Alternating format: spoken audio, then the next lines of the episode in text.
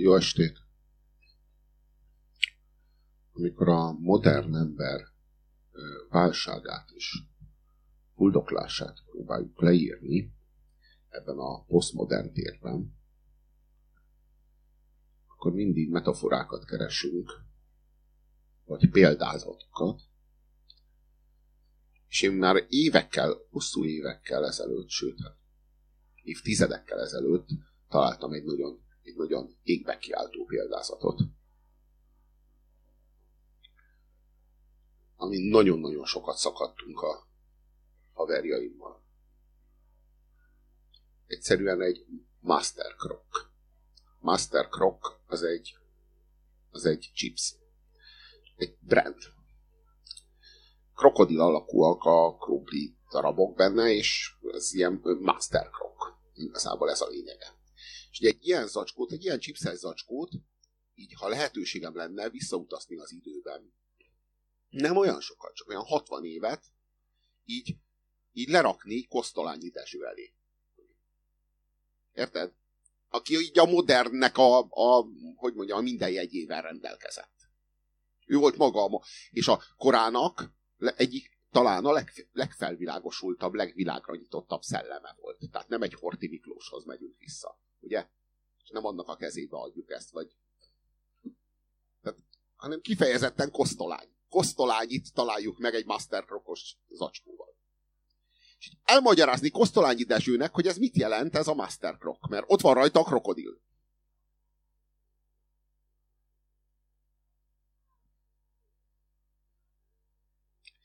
Mit jelent? Mi ez, hogy mi, mi ez a Masterkrok? És a szerencsétlen Kosztolány így gondolkodott volna, hogy hm, nyilván krokodilból van.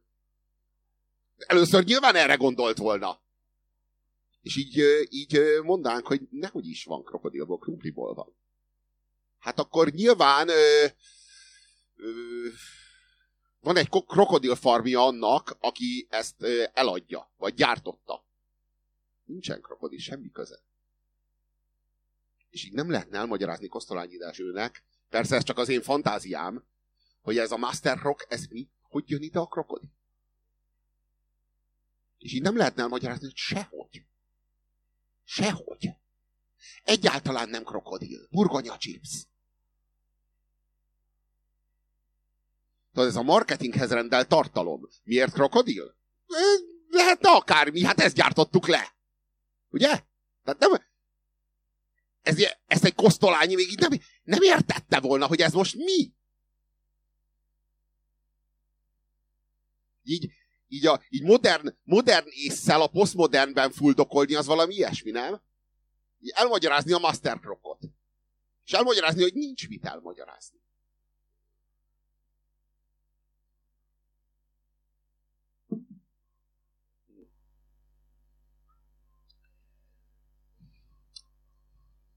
A reláció felértékelődik, a kontextus leértékelődik. Ez a legfontosabb. Ez a legfontosabb, amit a posztmodernben tudni kell. Ez a posztmodern tér fizikájának, a 21. század szellemének egyik ilyen, ilyen legfőbb, legfőbb alapvetése. Mit jelent ez? Mit jelent, mert ez így nem annyira, belátom, hogy nem annyira érthető. A reláció felértékelődik, a kontextus leértékelődik. A reláció az mi? A reláció az az, ami, ami téged fűz az interakció tárgyához, vagy alanyához. Van egy interakciód valakivel, és vele van egy reláció, de egy relációban vagy. Ez, ez egy tök szubjektív állapot, egy tök szubjektív reláció. Egy, ami kettőtökön áll vagy bukik. Ez a népmese, ez a reláció. Értjük? Ez, ez, a, ez a világ összes ö, narratívája közül egy. Egyetlen egy. Ez végtelenül felértékelődik, ez a reláció. A kontextus, ami körülveszi ezt a relációt, az úgynevezett világ, az meg végtelenül leértékelődik. A reláció felértékelődik, a kontextus leértékelődik. A kontextus? Én áldozat vagyok. Engem itt elnyomnak. ez, ez a narratíva, amiben vagyok, azzal, aki engem elnyom a narratívám szerint, az végtelenül felértékelődik, a kontextus meg olyan szinten végtelenül leértékelődik, hogy a közvetlen mellettem ülő ember az sokkal jobban áldozat, mint én, vagy ahhoz képest én egy iszonyatosan elnyomó vagyok, de ez, ez most mind nem számít. Tehát, hogy így itt mellettem egy nőnek kivágják a csiklóját, nekem meg valaki utánam füttyögött a, az utcán. Érted? És az, az ö, a más csiklójának a kivágása az végtelenül leértékelődik, mint kontextus. A, az én személyes utánam füttyögés meg végtelenül felértékelődik, mint reláció. Relációban vagyok, hát utánam fütyültek, én, én, ez az én, én népmesém, az én sztorim, ez az én pillanatom, ez az én 15 perces hírnevem, ez az én hashtag mítum, ez az én sérelmem, az én fájdalmam, és tényleg a legnagyobb. Tényleg a legnagyobb. Tehát a, a, én belátom, a Sárosdi Lillának az élete legnagyobb traumája ez volt, amikor elővette a, a, a Marton László a faszát. De itt szerintem éppen, hogy össze kéne, hogy tegyük a kezünket, és megköszönni a, nem tudom én, a, akár még a belügyminiszternek is, vagy a közbiztonságnak, vagy a keresztapának, vagy az akárkinek, a, a szűzmáriának, hogy ez az ő legnagyobb traumája. Hát ennél sokkal nagyobbak vannak, úristen! Csak hát a kontextus az leértékelődik, a reláció, a, az ő személyes traumája, ugye? Az ő személyes, az ő jelenlétében elővett ilyen nagy, tekintélyes rendezői fasz, az pedig így végtelenül, végtelenül felértékelődik. Mert az egyik az a szubjektum, az egyik az népmese, és erre lett legyártva a kultúránk. Erre a srófra lett legyártva a kultúránk. A, a fókusz. A fókusz szerkesztőinek meg lett mondva, hogy nem lehet elmesélni az embereknek történetet anélkül, hogy ne ágyaznánk személyes sorsba. A fókuszban egyetlen olyan anyag nincs, ami neked el akar mondani valamit anélkül, hogy egy ember történetét mondaná. Ez nincs megengedve. Nem lehet elmondani semmit, mindent, mindent.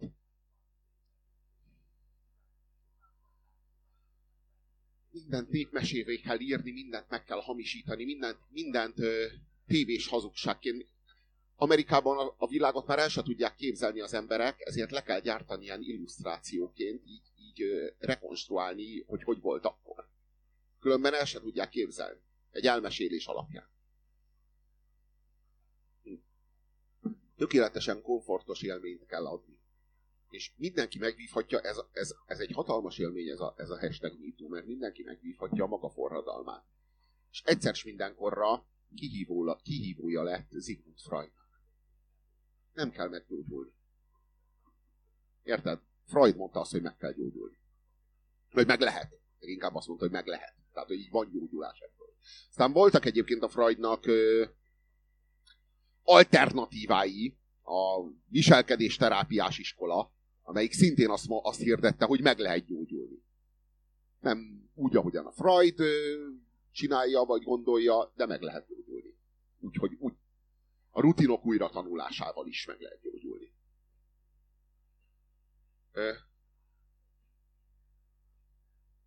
ez évek munkája. És nem akkora élmény. Nem is évek, ez, ez, ez inkább évtizedes. Inkább évtizedes dolog. Egy, egy, egy terápia, egy gyógyulás. Kinek van ehhez kedve, pénze, ideje? Energiája. Mikor itt és most meg lehet valakit szégyeníteni. És aztán majd meglátjuk, hogy meggyógyulunk-e vagy nem. Először is szégyenítsük meg az illetőt, aki a, aki a hibás. Ugye?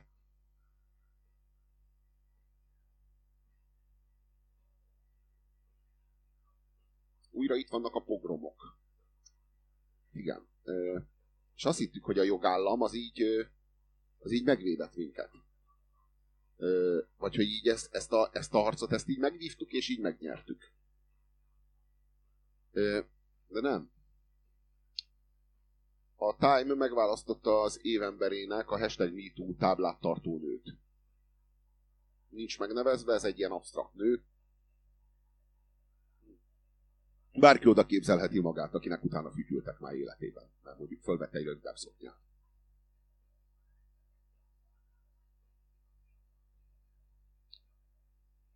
Ez a fütyülés, ez is egy posztmodern dolog volt most itt. A modernben elég lett volna mondani a fütyülés szót, és mindenki elképzelte volna. De... Itt minden reality lesz. Itt minden reality lesz. Csak a világ így, így, így válik valótlanná. Így valótlanodik el. Úgyhogy, úgyhogy minden reality lesz. Semmi sem lesz valóság. Nem tudom, hogy mondjam ezt. Ez persze egy szélhámosság, mert most ez ugyanaz a szó. Valójában.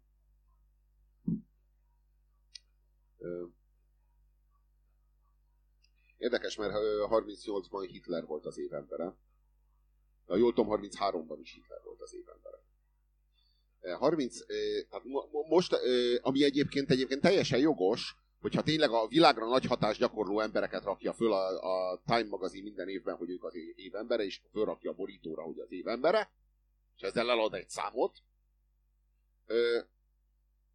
akkor, ezt, akkor, erre, akkor ezt, ez nyilván azt jelenti, hogy akik a világon nagyot fordítottak, a világ sorsán, akik így nagy hatást gyakoroltak a világra, ugye? Ő, ő, őket választja meg a Time magazin. Mert ha ez így van, akkor oké, okay, akkor értem, akkor Hitler is jogosan volt az évembere, de akkor viszont ö, ne hivatkozzanak most erre úgy, hogy így ez egy ilyen hú, micsoda egy csodálatos dolog. Meg milyen megerősítés, hogy a Time magazin most így odaállt emellé. Mert akkor Hitler mellé is odaálltak, vagy emellé se. Ö, vagy pedig, akkor ez egy értékválasztás. A Time magazin részéről. És akkor viszont megfelül kell vizsgálni azt a kérdést, hogy az az újság, amelyiknél kétszer volt éve, az évember Adolf Hitler, az, az jogosult arra, hogy évemberét válasszon. De hogy így ez a dolog, ez így igazán nincs eldöntve. Ezt értjük, ugye? Ez így nincs eldöntve. Ez így billeg. Hogy ez így el van döntve, hogy ez így, hogy melyik narratíva az igaz? Értékválasztás, vagy csak egyszerűen dokumentáljuk a történelmet?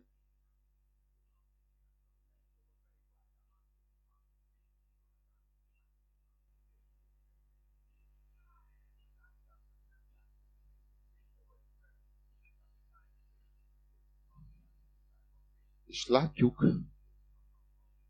ezt a hashtag MeToo És látjuk, hogy egy új elit jelentkezik be a, a hentes szerepére. Mert itt a hentes egy személyben a rendőrbíró, aki, aki ügyész, és, és bíró, és kivégző. És és eddig ezeket az ilyen élveboncolásokat azért jobbára a Hajdú Péter végezte, hogyha ilyen létezett, így a bulvárban született, izé, született nyomorúság sum keretében.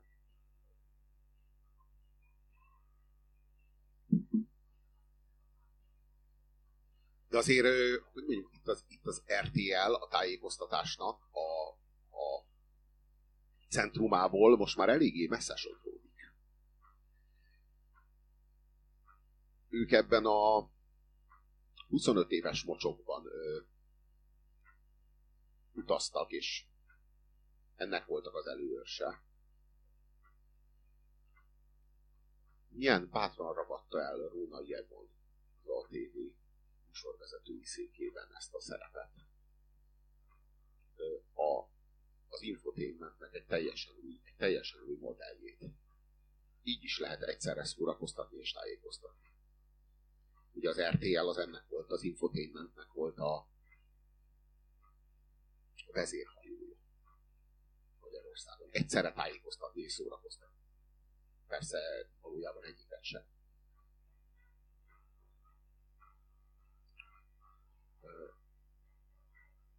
Ez, a, ez az uh, infotainment, ez, uh, Ez a fókusz is infotainment például. Sőt, a fókusz az állami pénzből ment. Jól tudjátok, hogy az adótok, az adótokból, tudom én, a 30%-a készült a fókusznak. Mert az közszolgálati volt. Nem tudom, hogy tudjátok-e. Talán még ma is az. Fókusz. Na. Szóval, hogy az infotainment az így zászlós hajója, Persze aztán a fókusz szépen lassan így behódította a hírműsort is. Eleinte a hírműsor azért még próbálta komolyan venni magát, de aztán szépen, szépen fokozatosan ráfolyt. Már semmit nem lehetett elmesélni anélkül, hogy emberi sorsba ágyaznánk. Ugye? És az emberi sorsba ágyazás dolog, ez odáig vezetett, hogy most már Habony Árpádnak is elég egy jó sztori. Habony Árpád legyárt Orbán Viktorról, a legkisebb királyfiról egy, egy csodálatos sztorit, ahogy megvíva a gonosz Soros Györgyel, és mindenki így csodálkozik, hogy így, de furcsa, hogy ezt meg tudja csinálni a Habony Árpád. Hát nem olyan nagyon furcsa, az meg ezt csináljátok 20 éve. 20 éve ezt gyártjátok. Hát most ő gyártott belőle egy ilyen. Jaj, de különös, hát milyen gonosz dolog. Most így ébredezés van.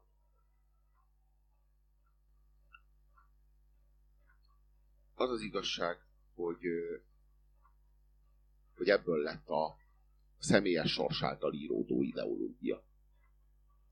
A reláció felértékelődik, kontextus leértékelődik. A, az én személyes legsúlyosabb sérelmem nagyobb a világ legsúlyosabb a világ legnagyobb drámájánál, a világ legnagyobb, legnagyobb tragédiájánál. Súlyosabb. Súlyosabb, mert az enyém. Súlyosabb, mert úgy át tudom élni, ahogy azokat már nem tudom átélni, mert már sem nem tudok átélni magamon De ezt formatálták nekem. Ezt, ezt személyre szabták a fogyasztói kosaramhoz. És ezt leszállították nekem, ezt az ideológiát. Pontosan, pontosan a, a Facebook paramétereimhez szabták.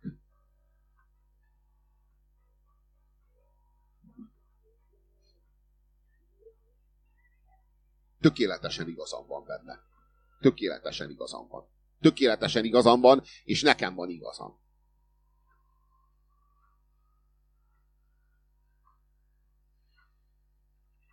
Olvasok egy idézetet. Nagyon kell vigyázni azokra az emberekre, akiknek igazuk van. Például nagy méltánytalanság, találtság sújtotta őket.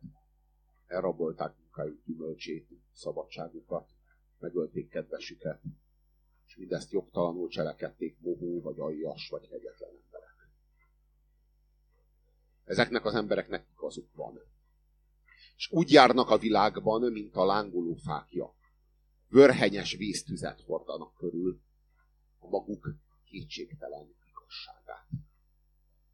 És kárpótlást akarnak, vagy bosszút akarnak, és néha maguk sem tudják, mit is akarnak, csak történjen valami ezek a szerencsétlenek nagyon veszélyesek, mert igazuk van. Minden ember veszélyes, akinek igaza van, és tudja ezt. A gyakorlatban csak a bűntudatos emberekkel lehet megvalósítani az együttélést. Azokkal, akik rossz fát is tettek a tűzre, vagy úgy. És ezt tudják.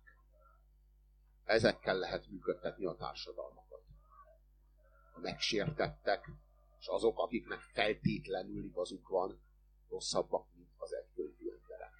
Mert ezeknek csak egy igazságuk van, és azt akarják, hogy az egész világ ezt az egyetlen igazságot, az ő méltatlan szenvedései igazságát szolgálja. Értelmi és érzelmi érvekkel egyáltalán nem lehet közeledni hozzá.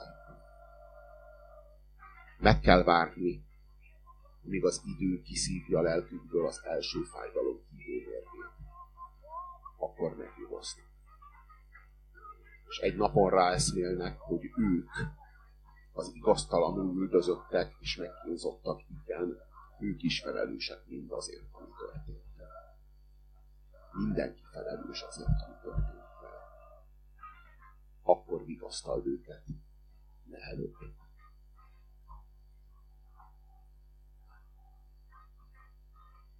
Márai Sándor áldozathibáztató.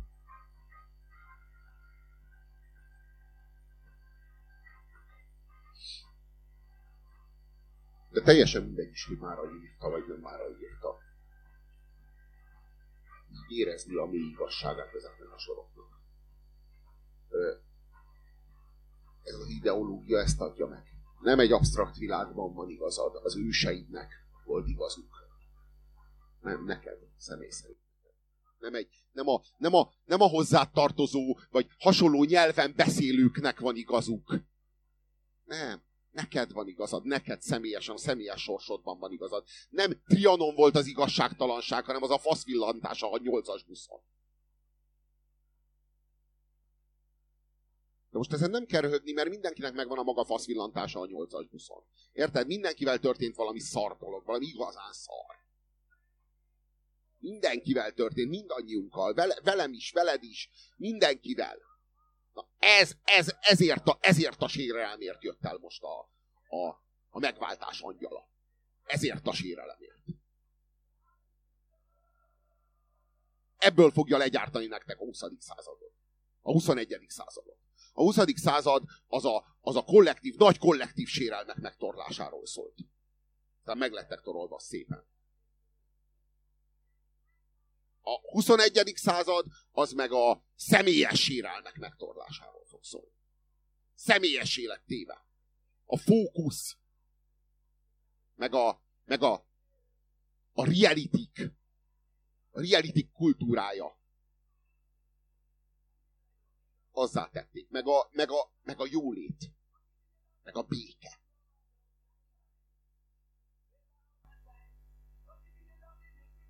Már nagyon-nagyon-nagyon régen nem volt háború. Nagyon-nagyon. Lassan nemzedékek nem emlékeznek rá. Lassan kivész az emlékezetből a háború. Ez persze áldás. És mondjunk hálát. De lássuk a következményt. Lássuk, hogy nemzedékek jönnek, akik egyszerűen nem tudják, hogy mit veszítenek. Gyermekek. Gyermekek, akiknek a kezéből ki is vették a fegyvert. Nem is lehet joguk hozzá. Gyermekek, akik akiket az állam így, így most már jól tart, mert most már megtanulta a 20. század után, hogy így, hogy így vigyázni kell rájuk, ezekre a gyermekekre. Hát gyermekek, és egyre inkább gyermekek. Egyre kevesebb tétje van a létezésük. Ahogy nézed a, a kommenteket, a kommenteknek a folyamát, ahogy hömpölyög. Mit látsz? Felnőtt embereket látsz? Felnőtt embereket, olyanokat, akik felelősek azért, amit mondanak?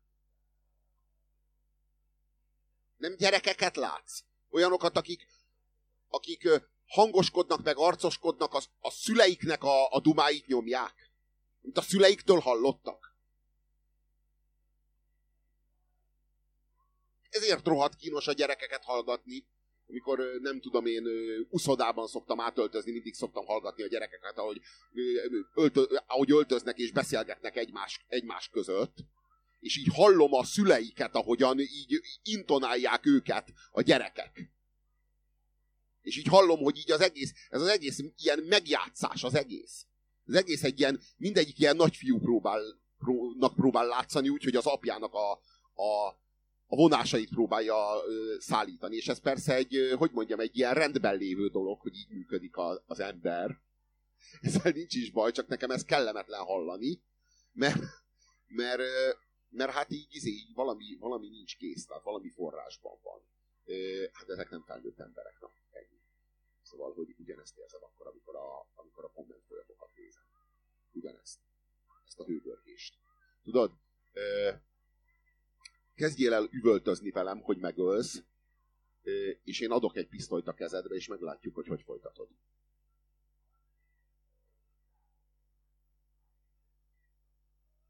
Kezdj el üvöltözni velem, hogy megöllek, te rohadék. Adok egy pisztolyt a kezedbe, és meglátjuk, hogy hogy folytatod. Vagy lelősz. Ez egy lehetőség. Vagy befogod. És ez egy másik. Az üvöltözésnek vége lesz, ugye? Ugye? Ezt hívják felnőttség. Mindkettőt felnőttségnek hívják ám. Amikor lelövöd, az is felnőttség. De amikor befogod, az is. Amikor üvöltözöl, hogy megöllek, és ott van kezedben a pisztoly, az tarthatatlan. Gyerekként persze lehet üvöltözni, hogy megöllek, megöllek, mert nincs pisztoly. Amíg nincs pisztoly, addig nincs fedezete semmi. Érted? Gyerekek. Gyermekek, és ez fokozottan így van Kelet-Európában. Már itt. Vagy mi Közép-Európa vagyunk?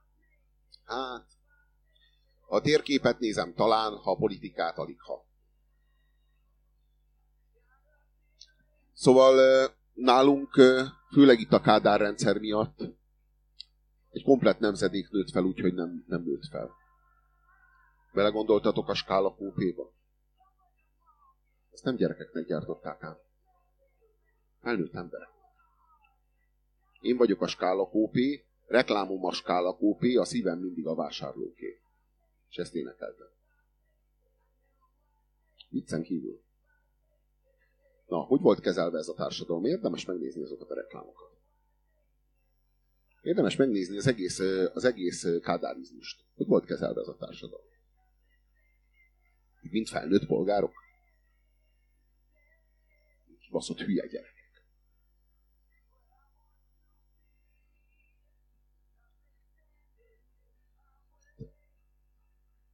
Én, én, én azt érzem, hogy itt, ebben a, ebben a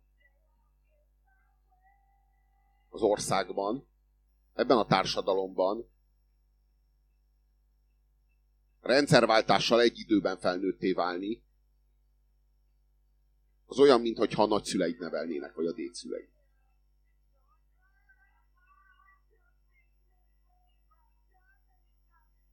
Hát valójában nem egy generáció van a szüleidnek közted. Legalábbis nekem nem ez az élményem.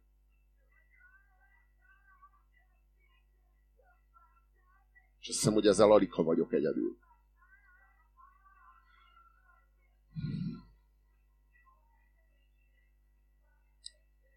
Tehát, ami a ami az ATV-t illeti. Az RTL kezében volt a, a kezdeményezés. Ők gyártották, ők írták a kereskedelmi televíziós trendeket. Az infotainmentnek az, az első vonalaként. És aztán jött ez a hashtag MeToo ügy, és ebben már nem tudtak azzal a régi meggyőződéssel beleállni. Már csak kapkodták a fejüket. Az RTL-esek. Már nem, ez már, azt érezték, hogy itt valami átcsapott a fejük fölött. Ez nem a, nem a szokásos. Itt, itt nem értik, e, itt ebben a világban már nem ismerik ki magukat. Hát azt tudták, hogy a Marton László, az, Lászlót nem lehet meghurcolni. Ennyit tudtak az RTL-nél a világról. És abban a pillanatban, amikor így megürült ez a pozíció, így a, a ATV az így benyomult, benyomult ebbe, a, ebbe, a, ebbe, a, ebbe az űrbe. És Rónai Egon lett a dreadbíró. És, és szinte éreztem is, hogy úristen, hát ezek csak erre csak erre a pillanatra vártak, hogy a, ott a hídgyüliben, hogy így, mert ők mindig prüdek voltak, de mindig hát lipsik is voltak itt Magyarországon legalábbis. Hát most így igazából neokonok, de hát végtelenül bigottak és prüdek. Ők aztán így ki se verik szerintem igazából. Vagy így onán Istennek áldoznak, vagy mi, tehát hogy ezt nem, ez gyalázat. Jó, én nem tudom, de így úgy képzelem, hogy ezek nem nagyon masztiznak. Már úgy értem a csajok sem. Tehát, hogy... Tehát ez egy, ez egy nagyon prűdés és egy nagyon bigott világ. Valójában. és hát egy, egy ilyen vallási szekta. Ugye? Mire élvezték, hogy így eljött a szexuális előtt. Végre, végre ők a, ők a média első vonala. Ők tájékoztatnak az infotainment keretében a legfrissebb élveboncolásokról. Hú, ez annyira ez, ez, ez annyira, annyira jó volt, hogy, hogy végre eljátszhatják a közösségi inkvizitor szerepét. Bevilágíthatnak minden szoknya alá. Hogy hol van az erőszaktételnek a nyoma. Jó, de leginkább a slicek mögé. És akkor jött a Monyárpád, ahogy szokott. És így, így elragadta. És így egyszerűen belépett a színre, ahogy szokott a semmiből, így kiragadta az ATV-nek, meg, a, meg, a, meg az egész komplet gender szekta így lefagyott. Így állt, azóta is így állnak, így lemerevedve, így kiragadta a kezükből ezt a fegyvert, amit éppen most kovácsoltak, amivel agyon lehet verni valakit úgy, hogy a jogai nem sérülnek. Tudod? éppen ők kovácsolták, így az ATV így éppen hordozta körbe, még meg se szentelték, még a Szent Szellemet se látott, és már... és, és már így oda is baszott vele, hova? Hát így az ATV-nek pont bassza meg. Pont az ATV-nek az egyik arcát, amelyik éppen épp, épp csempészte ki a a karanténból a, a piszkos fasisztákat. Így a kabátja alatt. Annak így odabaszott, de így az ATV-nek is így. Hoppá! Honnan tájékoztatunk a, az első vonalból? Az infotainment első vonala? ahonnan tájékoztatjuk önöket a bűnökről, hát már nem az ATV, hanem a TV2 tények extra. Hoppá. Az RTL meg közben csak néz, hogy így most mi van. Ők már hány, hány regiszterrel maradtak el ettől?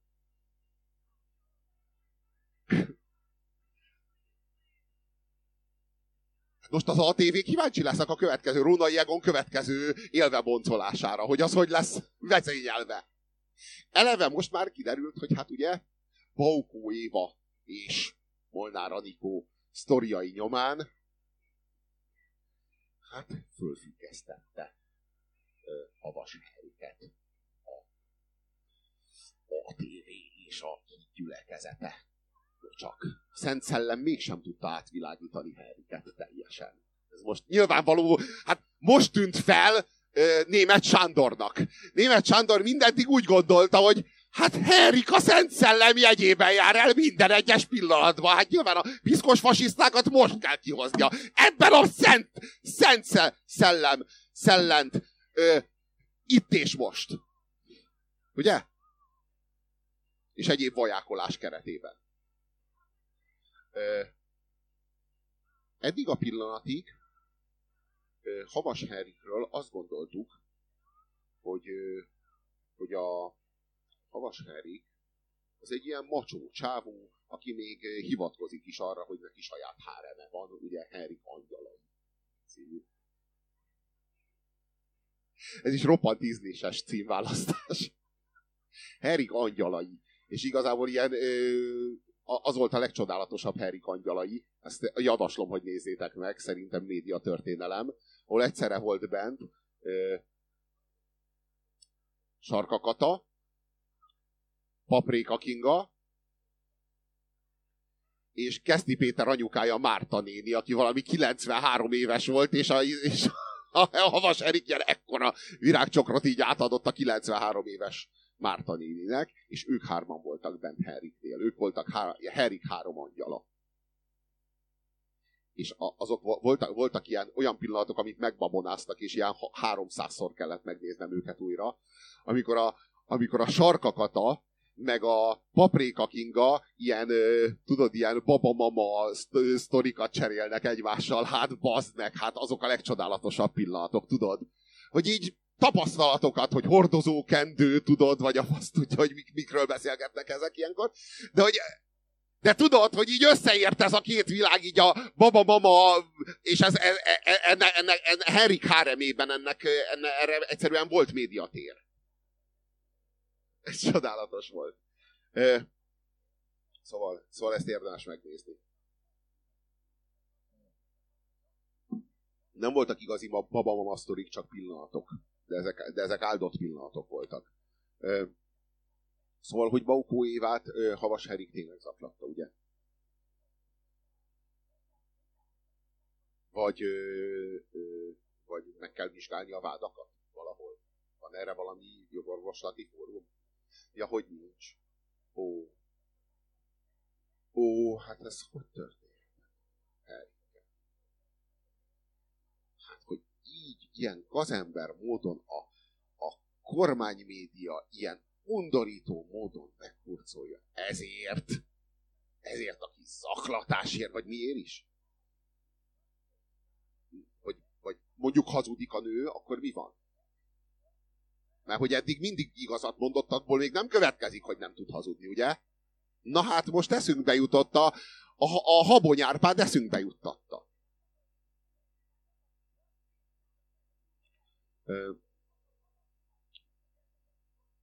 És most azt látjuk, hogy hogy a szexuális forradalom, a szexuális ellenforradalom élcsapata az, az, az nem a, a az ATV-n van többé, hanem most már a TV2-n van is Albony Árpád Most már a MeToo is Orbán Viktoron belül. Tessék, ennyi. Ennyi történt. A MeToo elloppant.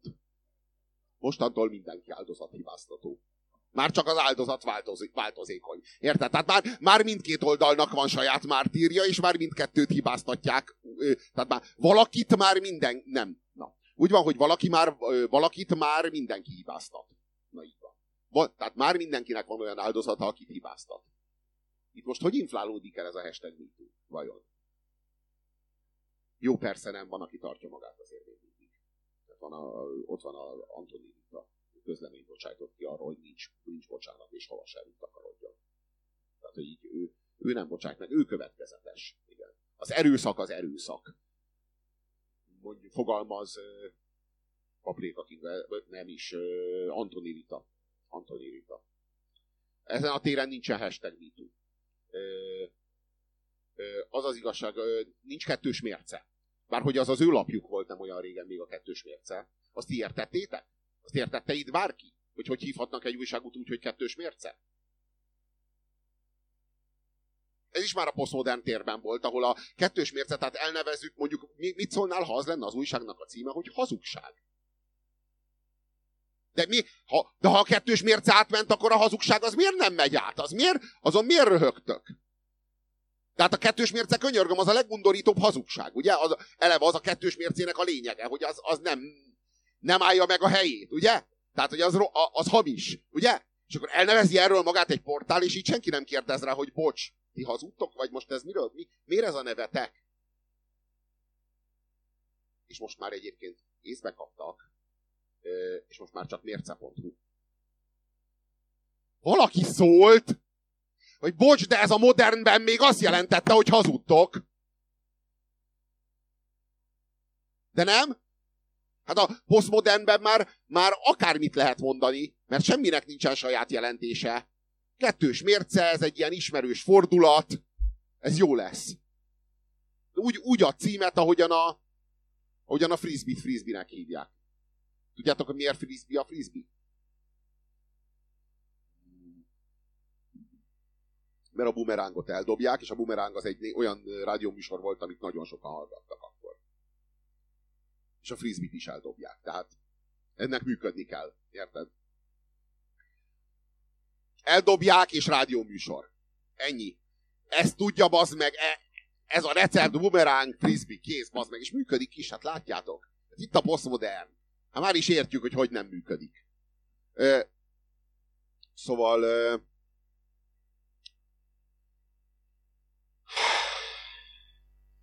Azt gondolom, hogy ez mindenhol körbe fog érni. Ez mindenhol a globuszon, minden kulturális közegben. Azt gondolom, hogy ez mindenhol meg fog történni. Meg fog történni. Ö... Minden kulturális ö, közegben.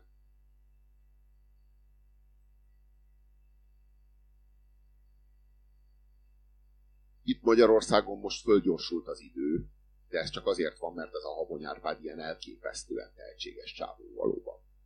Tehát, hogy így meg, ez ennyire progresszívnek lenni, meg ilyen gyorsan ész, észlelni, meg ilyen gyorsan lépni, tehát tényleg a csávó tényleg bámulatos. Gátlástalan, és tényleg, és az az igazság, hogy ő, ő a tökéletes tökéletes lecke a, a balliberális embereknek Magyarországon, ha még vannak ilyenek, vagy balliberális értelmiségnek, hogyha létezik ilyen, hogy, hogy igazából Habony Árpádhoz vezető út minden lépéséhez asszisztáltak. Minden lépéséhez. Minden lépésénél a mutogattak nyugatra, hogy nyugaton is ez megy. Mindenhol, hát nincs mit tenni. Ugye? Minden lépéséhez. És akkor előlép a végé, a legvégén, az utolsó lépésként, így megadják, beadják a mattot, és most már mat van, és nincs hova lépni, akkor ilyen hogy került ide ez a futó? Végig ott volt baszod, onnan húzta be oda. Ó!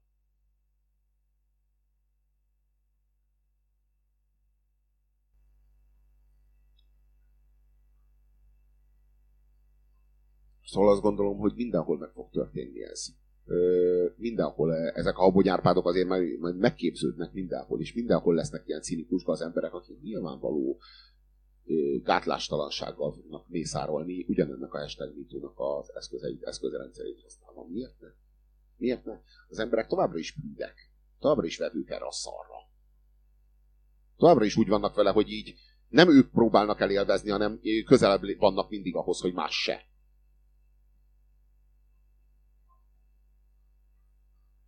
De nem? Ahelyett, hogy a saját élvezetén dolgoznak.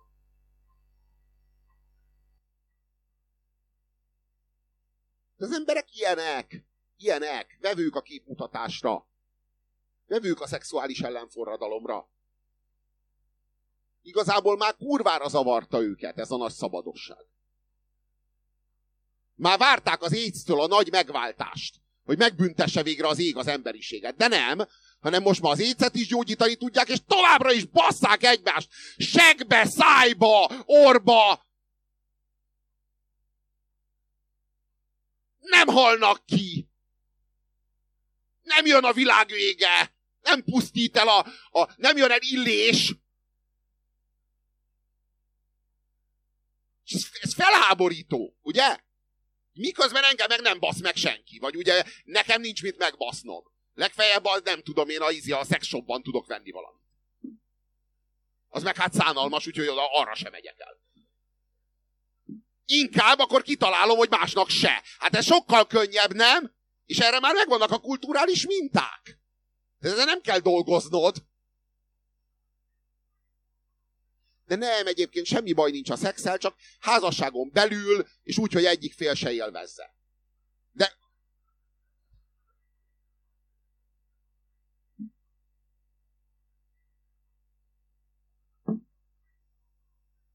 Na jó, élvezheti, ha nagyon akarja, de nem akarja.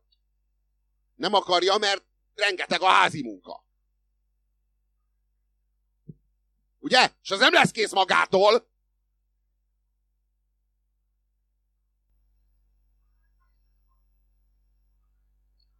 Valójában a férfiak erőszakosabbak, mint a nők? Igen? Erőszakosabbak? Emelje fel a kezét az, aki szerint a férfiak erőszakosabbak, mint a nők. Itt van egy valaki. Emelje fel a kezét az, aki szerint a férfiak nem erőszakosabbak, mint a nők. Emelje fel a kezét az, aki szerint a nők erőszakosabbak, mint a férfiak. Erre már azért találtunk 6-8 jelentkezőt.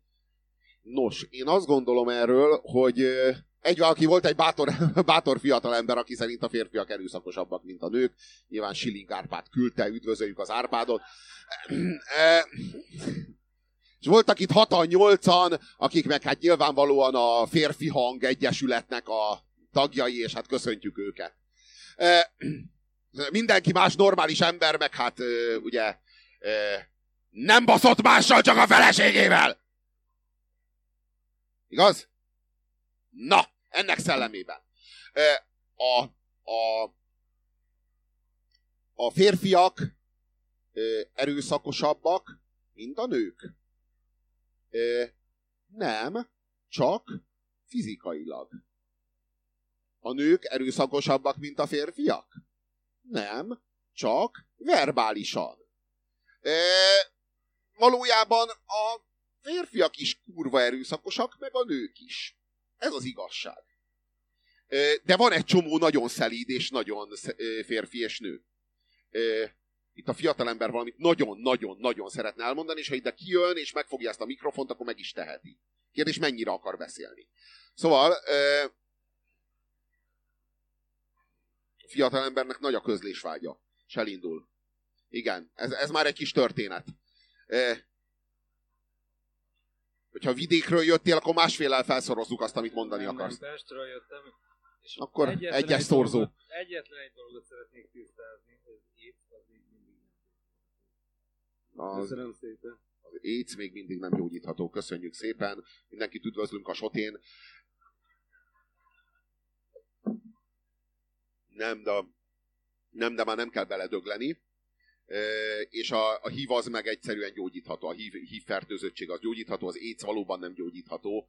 De a HIV fertőzöttség az már megszüntethető, ezt viszont tudjuk. Igaz? E, ezzel a, ezzel a sote addiktológia, nem is addiktológia, mi annak. Na, szóval, hogy ezzel a sotén már vitatkoznak, ugye, ezzel a kijelentéssel. Egyáltalán nem gyógyítható. Nem, nem. Hát nem gyógyítható. Én, én hallottam, nyilván rosszul. Kezelhető, de olyan szinten jól kezelhető, hogy nem kell belehalni, ugye? Na, tehát azért nem ezt vártuk tőle. Tehát azért vártunk tőle egy nagyon komoly világvégét, vagy legalább az, hogy a buzik nem fognak baszni! Ugye? Tehát legalább ennyit vártunk! Nem az, hogy kezelhető! Ugye? Tehát értjük az elégedetlenséget. Legalább a heterok fele annyit basznának, a, a buzik meg nem basznának egyáltalán, vagy meghalnának. És per vagy, bármelyik jó.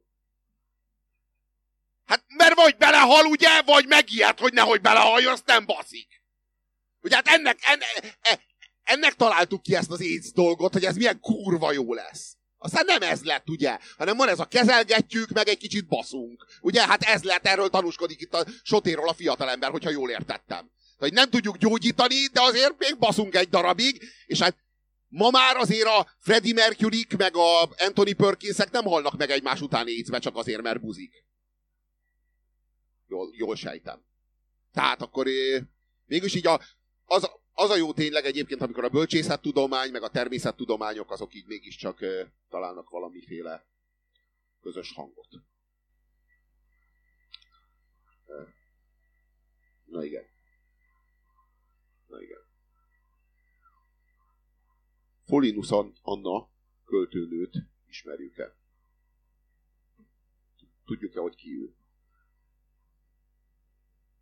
Megszólalt a MeToo-ban Folinus Anna költőnő.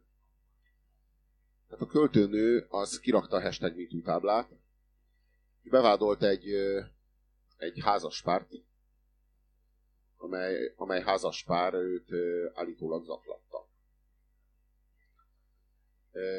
És hát ezt a házaspárt, ezt így az egész művészeti, meg kulturális életben, életből így kirekesztették. Megkurcolták. És így, így rituálisan megszégyenítették. Mert ez a csaj, ez arról beszél, hogy amikor ő 17 éves volt, 16 vagy 17, tehát már, már beleegyezési korhatár fölött volt, akkor ő saját jó szántából egy, egy poliamor kapcsolatba került ezzel a házaspárral.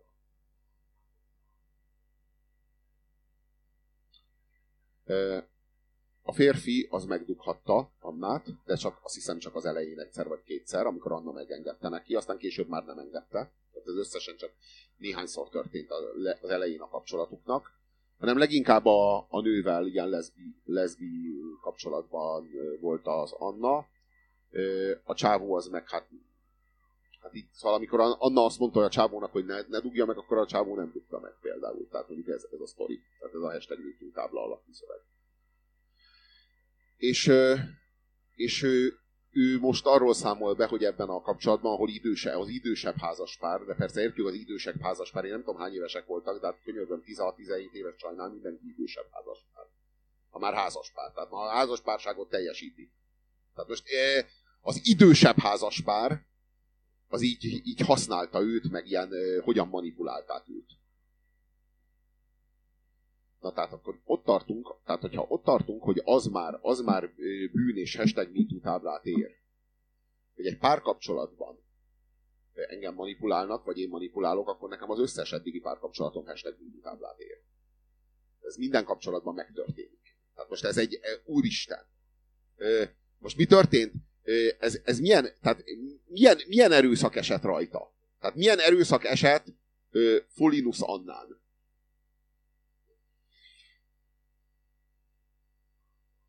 Most akkor arról van szó, hogy a 16-17 éves lányok azok nem felnőttek? Ne legyen joguk ahhoz, hogy eldöntsék, hogy mondjuk szexuális kapcsolatba akarnak-e kerülni férfiakkal, nőkkel, tehát vigyük fel a beleegyezési korhatárt 22 vagy 23 évre? Mert azt értem. A Folinus Anna azt mondja, hogy ez igazságtalanság, ami vele történt, mert neki nem lett volna szabad, hogy joga legyen ehhez. Ezt így értem. Tehát könyörgöm, ha... Mi a vád? Mi a vád? Az, hogy két felnőtt ember szexuális kapcsolatba került vele, mert ő azt mondta, hogy ő abba benne van? és akkor őt ott manipulálták, mert azok mondjuk idősebbek, ja igen, és hogy, a, hogy ők ilyen befolyásosabbak voltak a költészet világában, ő meg akkor költőnő akart lenni, és hát költőnő is lett, amint tudjuk. És hát akkor ők, ők segítették őt ebbe a költők világába, vagy költészet világába, mert hát így, amint tudjuk, oda mindig mindenki a tehetsége alapján kerül be, nem ilyen ismerettségek alapján, tehát nem is értjük ezt az egész sztorit hogy így a költők közé bevezették ezt a csajt. És a csaj azt így elfogadta. És közben meg hát próbálgatta maga kis szexusát. Kiderült, hát egy leszbikus csaj.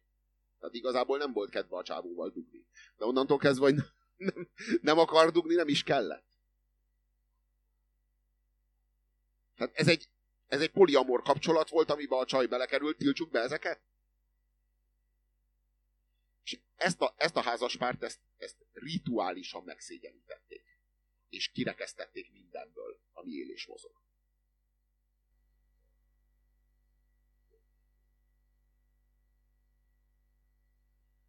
Mit követtek el?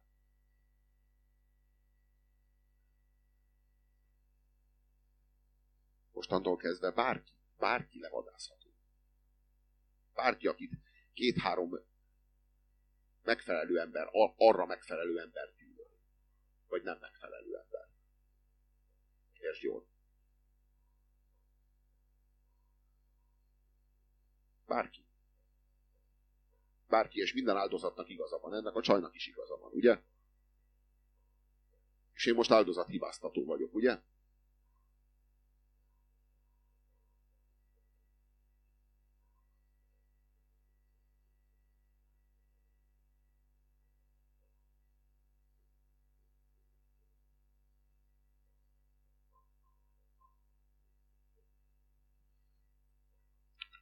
A párkapcsolat nem safe space. Ugye? Tudjuk, hogy nem safe space.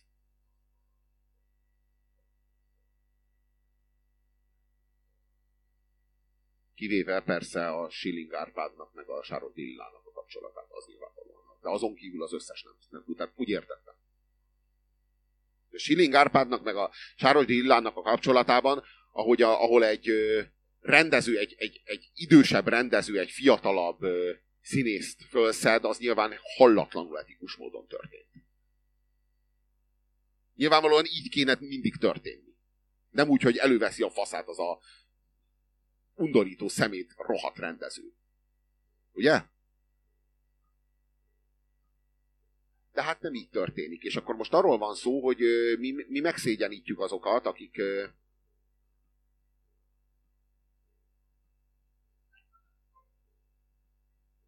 akik ezt tették.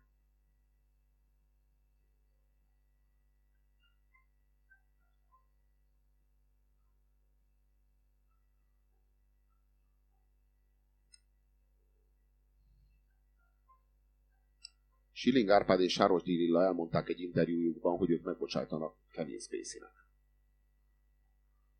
Megbocsájtanak Kevin Spacey-nek.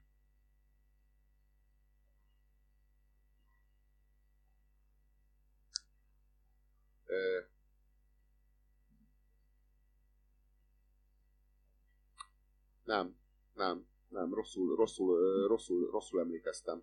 Rosszul emlékeztem, nem, nem, nem. Nem bocsájtanak meg. Nem, nem, nem bocsájtanak meg. Ők, ők nem. Ők nem. Ők nem bocsájtanak meg Kevin Spacey-nek. De hát hogy is lehetne megbocsájtani Kevin Spacey-nek, amikor Schilling Árpádnak azért van bűntudata, mert fasza van. Konkrétan azért, mert tesztoszteron termel a szervezete. Azért, azért, azért van bűntudata, mert férfi. Mert férfi. Mert eredendő bűn a, a, a közösülési hormon, ami termelődik a herékben, ugye, ez a tesztoszteron, amiről beszélt ugye a, a színművésznő is. Ugye kókusz, kókusz heréi egyre nagyobbak voltak, és egyre, egyre udvariatlanabb volt a lányokkal. Ugye? És hogy ki lett metszve. Most az a kérdés, hogy miért, miért, nincsen, miért nincsen kimetszve a heréje Schilling Árpádnak. Én tényleg nem értem. Miért nincs? Nyilván azért, mert azért mégiscsak úgy gondol erre, hogy ez talán nem egy elátkozott dolog. Talán ezt lehet etikusan csinálni. Ezt a here... Tehát, lehet a kult, tehát a, talán a kultúra meg tudja szelídíteni ezeket a nagy heréket, amiket hát a kókusznál nem sikerült, ugye? Ugye? De hát én azt gondolom, hogy a Schilling Árpád ezért nem metszik ki a heréit, mert azt gondolja, hogy a herék azok eredendően nem, nem sötét és gonosz dolgok. Ha viszont nem azok, akkor miért van bűntudat? Hiszen ő etikus módon él a, él a tesztoszteronnal.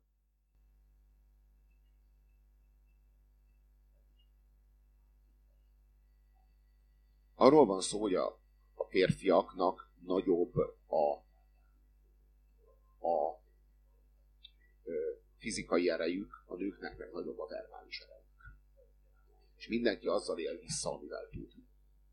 A férfiak azért erőszakosabbak fizikailag, mert náluk az a, az a veszélyesebb fegyver van. A nők verbálisan erősebbek.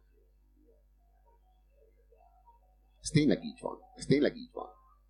Ö, mások az eszközei. A,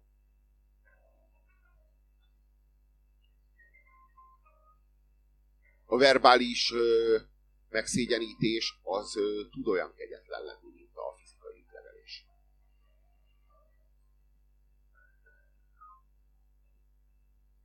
Ö, szavakkal is meg lehet nyomorítani embereket. Ennek, ennek, ennek nincsen áldozati kultúrája. Miért nincsen áldozati kultúrája?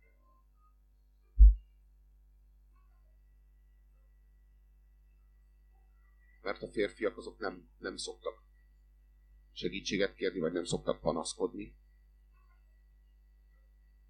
Mert a,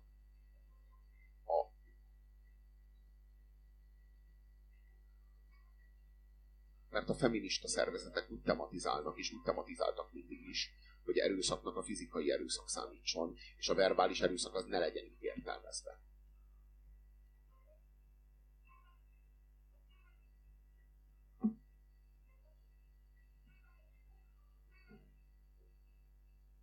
Ez egy kulturális kérdés. Csak azt kéne, azt, kéne, azt szeretném tudni, hogy a párkapcsolati játszmák, azok mióta számítanak ö, erőszaknak. Vagy az, hogyha egy nagyobb hatalmú férfi egy kisebb hatalmú nővel ö, kezd, vagy egy idősebb férfi egy fiatalabb nővel kezd, az mióta erőszak? És ha mondjuk azon a kapcsol- párkapcsolaton belül ő mondjuk adott esetben geci azzal a nővel, az már ilyen strukturális férfi erőszak? És hogyha a nő, nő egy ugyanilyen kapcsolaton belül geci ezzel a férfival, az mi? Az eseti. Az alkalmi. Az egyikre ideológiát építünk, a másik, és most, most nézem a filmeket, nézem a kultúra felhozatalát, mindenki meg van rettente, és mindenki gyártja a kurzusfilmeket ennek, a, ennek az örjöngésnek. Mindenki. Az utóbbi, nem tudom én, két hónapban láttam, láttam vagy hármat. Három, kurzus, három, három kísérletet arra, hogy kurzusfilmet gyártsanak ehhez.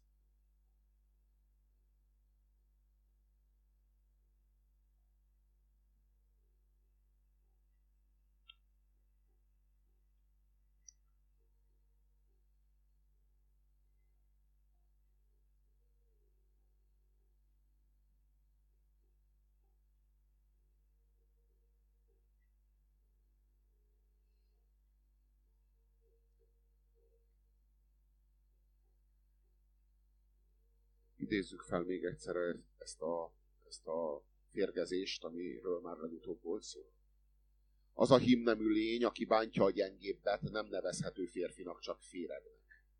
A férget pedig elszoktuk taposni, mondta Bangóné, Bangóné, Borbé Ildikó. Bangóné.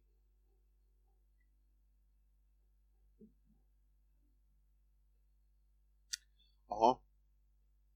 Tehát, ö, tehát arról van szó, hogy nem tudtad leírni a saját nevedet, hanem a gazdádét írtad le a saját neved elé.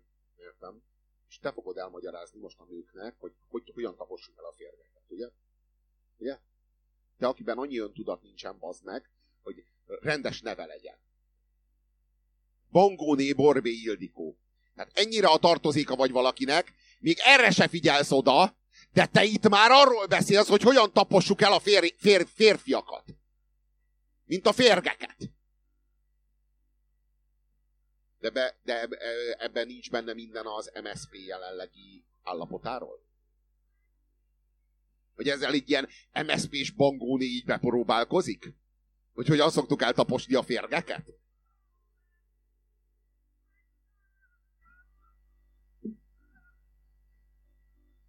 Számomra, az én számomra ez döbbenetes. Szél Bernadett gyerekkorában megtanulta, hogy nem az számít, hogy mit mond, hanem az, hogy ki mondja. És ő ezzel, e, ő ezzel eldicsekszik. Tehát, hogy ő ez, e, erről ilyen büszkén beszámol.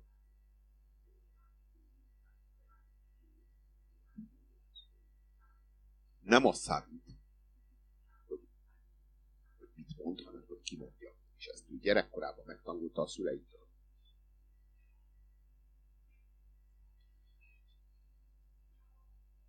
Nem? Ezt nem a, nem a Ron hallotta az imént, véletlenül? De, de, még, de még azt se értem, de még a, még, még, még, a, még a Ron se értem. Én, én, én nem tudom, hogyha valaha, vala, valaha valamit is tudtam a világról, az pont az ellenkezője ennek. Jó Isten. Hát nehogy már azt számítson, hogy ki mondja és ne az számítson, hogy mit mond. Csak az számít, hogy mit mond, és egyáltalán nem számít, hogy ki mondja. Én meg ezt gondolom erről.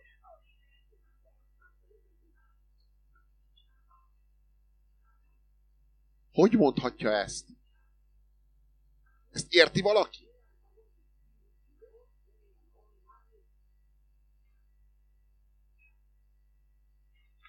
Láttátok Mácsai Pált magyarázkodni?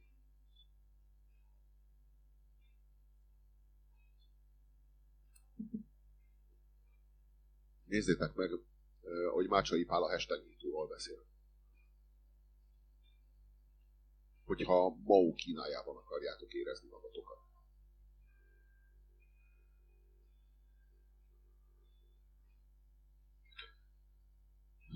Ahogy, ahogy Mácsai Pál így elébe megy minden nem gyanúnak. És így elmondja, hogy ő semmi és miről nem tud a színházi világban, most hall először is, hogy borzad ettől.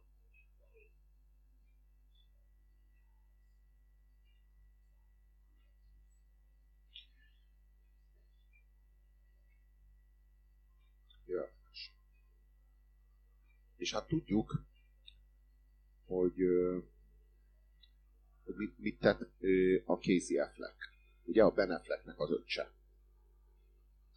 Hát ő a haverjaival megerőszakolt egy nőt, aki feljelentést tett utána, és volt benne egy ilyen nagyon-nagyon csúnya ügy. De Casey Affleck peren kívül megegyezett a nővel, úgyhogy volt belőle ítélet, és később Oscar díjat.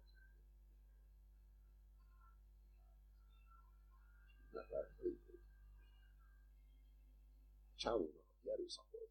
Érted? Nem, nem kiverte egy telefonbeszélgetés közben.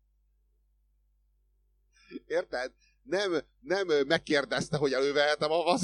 Érted? Pont az a lényeg, hogy nem. Ott az ellenkezője történt. Nem kérdezte meg. De hogy érted, elégettük, a, elégettük az összes áldozati kreditet arra föl, hogy valaki megkérdezi, hogy előveheti a faszát. És meglincselték a, a Louis C.K.-t ezért. Úgyhogy kibaszta őt az HBO.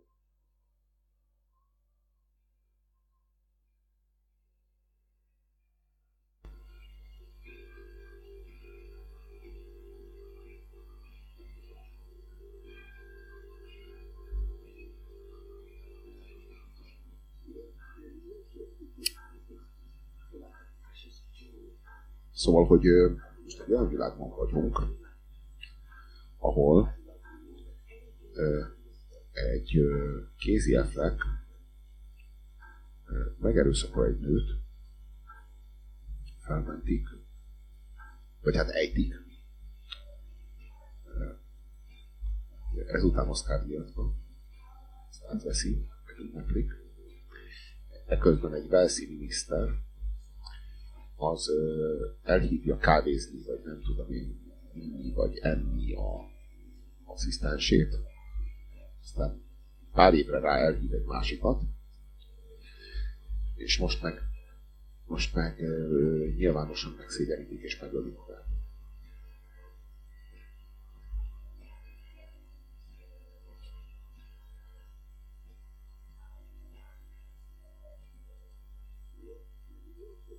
Így hogy áll össze? És mit, mit kaptunk? Mit kaptunk a, a jogállamért cserébe? Gyógyulást azt nem. Sérelmet gyógyítani nem tudunk. Csak a traumát tudjuk gyógyítani.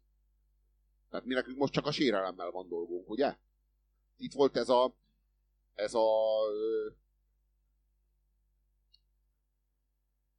ez a, ez a költőnő. A költőnő nem, nem, nem, nem, nem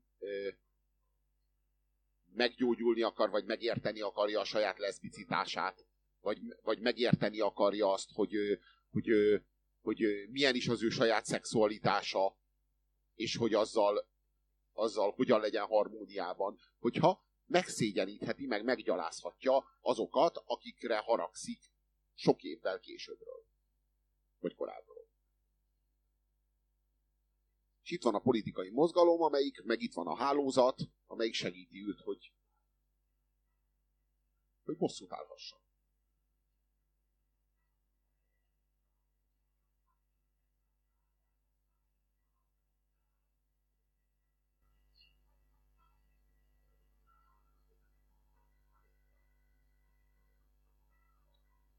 Nyilvánvalóan inflálódni fog.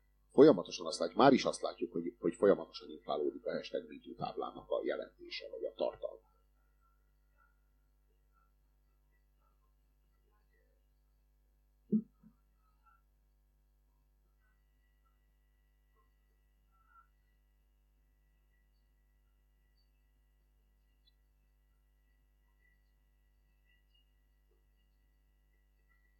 A jog az egy nehézkes intézményrendszer és normarendszer, nem arra szolgál, hogy megfékezze a kanos főnököket.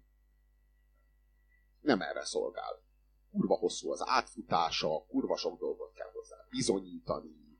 Az egész, a jog az arra szolgál, hogy védjen téged. Téged a melletted ülőtől, meg az államtól, meg a cégektől, meg az Isten tudja még mindentől, amitől az arra szolgál, hogy téged védjen.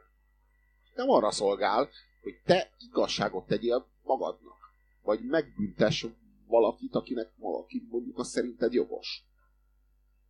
Nem erre szolgál. És a jog az, az, az útban volt. Útban volt. És most,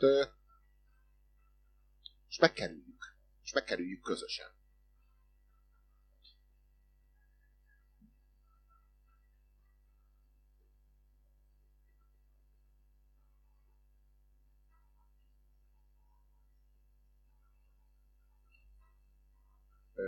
Az a kérdés, hogy amikor Sárosdi Gyula meg, meg Sinigárnál azt mondják, hogy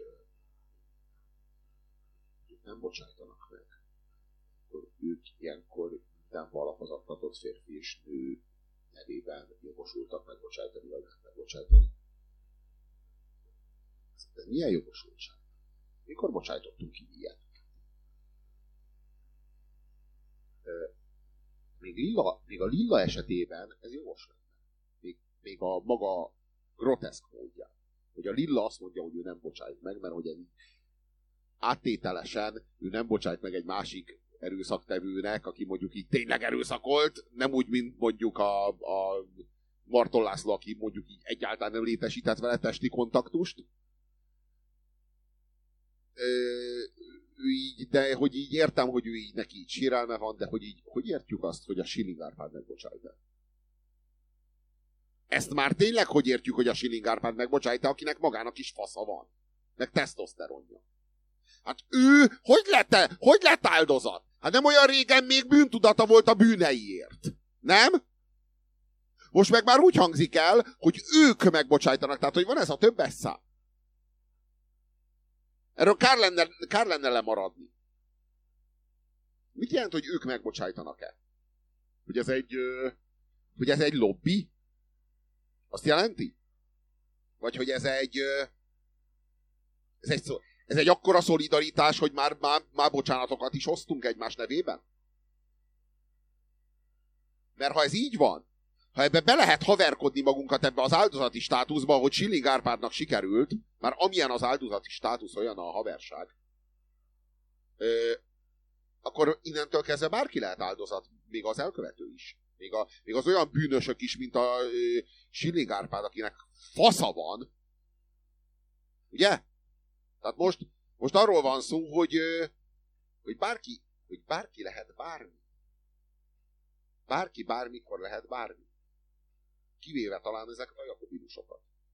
Tehát an, szeretném azt látni, aki Antoni Ritát megvádolja azzal, hogy így, izé, hogy így megerőszakolta őt, vagy megtemezte, vagy ilyesmi. A Rita ilyet biztos, hogy nem csinált. Tehát mondjuk így bárcsak olyan biztos lennék magammal kapcsolatban, mint a Ritával. Saját magamra az az igazság, hogy, hogy valójában nem, nem ezt csinálta Schilling Árpád, nem ezt csinálta, hogy vádbeszédet mondott önmagára a saját fejére a bíróság előtt? Nem ez történt? Elmondta, hogy bűnös. Bevallotta a bűnét. Bevallotta, hogy a térből a faszával egyszerűen kiszorít bizonyos mértéket.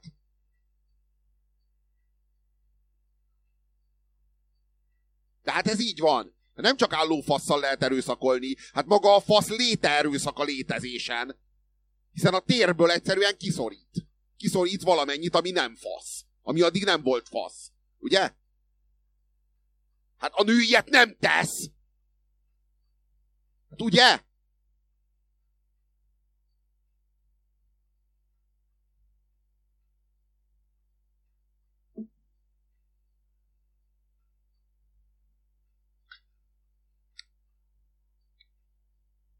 Mi az befogad?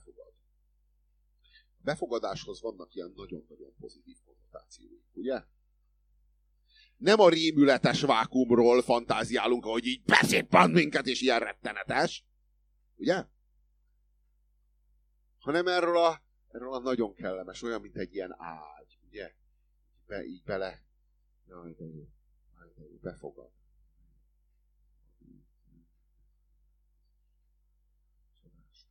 a férfi, az pedig ez az ilyen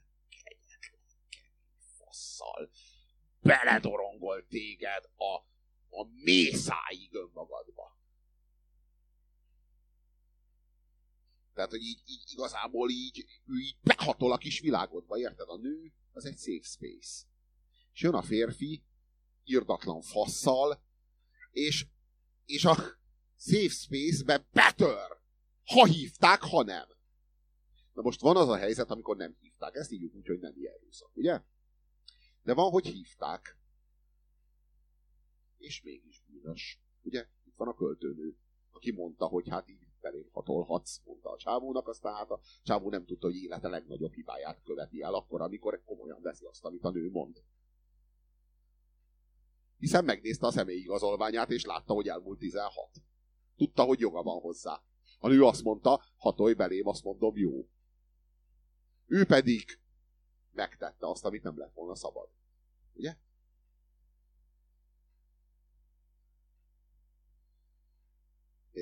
Én is basztam egy csomó mindenkivel, akivel ma már nem basztam. Rakjam ki a hashtag MeToo táblát? Hogy beszippantott a hüvelyével? Én csak, én csak sétáltam, a, én, ott volt körülöttem a safe space, csodálatosan jól éreztem magam, és jött ez az ostoba, rusnya, és rossz indulatú nőszemély, és, és, és egyszerűen azt mondta, hogy így elég volt a boldogságból, Puzsér! Beszippantom a faszodat! Persze ezt nem így mondta, hanem megnyerő szavakkal csábítgatott. Azért, azért lépre menjek, és végül meg, bo, megboldogtalanítson. Ugye? Nagyon boldog voltam. Úgy voltam vele, hogy ha baszok, ha nem, én úgy jól volt. Az az igazság, hogy később, az az igazság, hogy amikor beszippantott, az nem baszás volt, hanem valójában annak az épp az ellenművelete. Tehát valójában minden pillanatban azt éreztem, hogy használt engem. Egyrészt az orgazmusaira. Másrészt, hogy megerősítse magát érzelmileg, hogy ő valójában jó nő. Harmadrészt azért közösült velem, mert, mert ő valami olyasmit magyarázott nekem, hogy számára ez így az érzelmeinek a kifejezéséhez, meg a megéléséhez hozzátartozik. Szóval, hogy ilyen módon használt fel. Használt fel a saját céljai, a saját érdekében, hogy ő jól érezze magát, ugye? Helyreállítson valamiféle space ami nem volt rendjén, azért beszippantotta a faszomat. Hogy majd úgy ő azt majd rekonstruálja valahogy. Hogy majd újra olyan jól érzi magát, mint az édesanyjában volt annak idején. Hát nem. Más elnyomása árán ő ne érezze jól magát, érted? Elnyomott a pinájával, 360 fokos szögben. Nem tudom, hogy érthető-e. Egy sík metszetet képzeljetek el. Így értettem. Elnyomott. Hát először beszippantott a vá- vákumbűnözés, aztán pedig körbe folytogatott. Elnyomott. Ez is csak egy konnotáció. Ha írok hozzá egy elég jó sztorit, el leszek nyomva 360 fokba, mert a férfi, érted? Ő nem tud ízé, nem tud 360 fokos nyomást gyakorolni. Ő egy ponton nyom. Érted? Jobb esetben azon a ponton sem, amint azt tudjuk. De 360 fokos körben nem tud elnyomni senkit a férfi, nincs hozzá hatalma. Ugye? Jó, hát azért van, de ez e, e, igazából e, igazából van, és ezzel is visszaélnek sokan.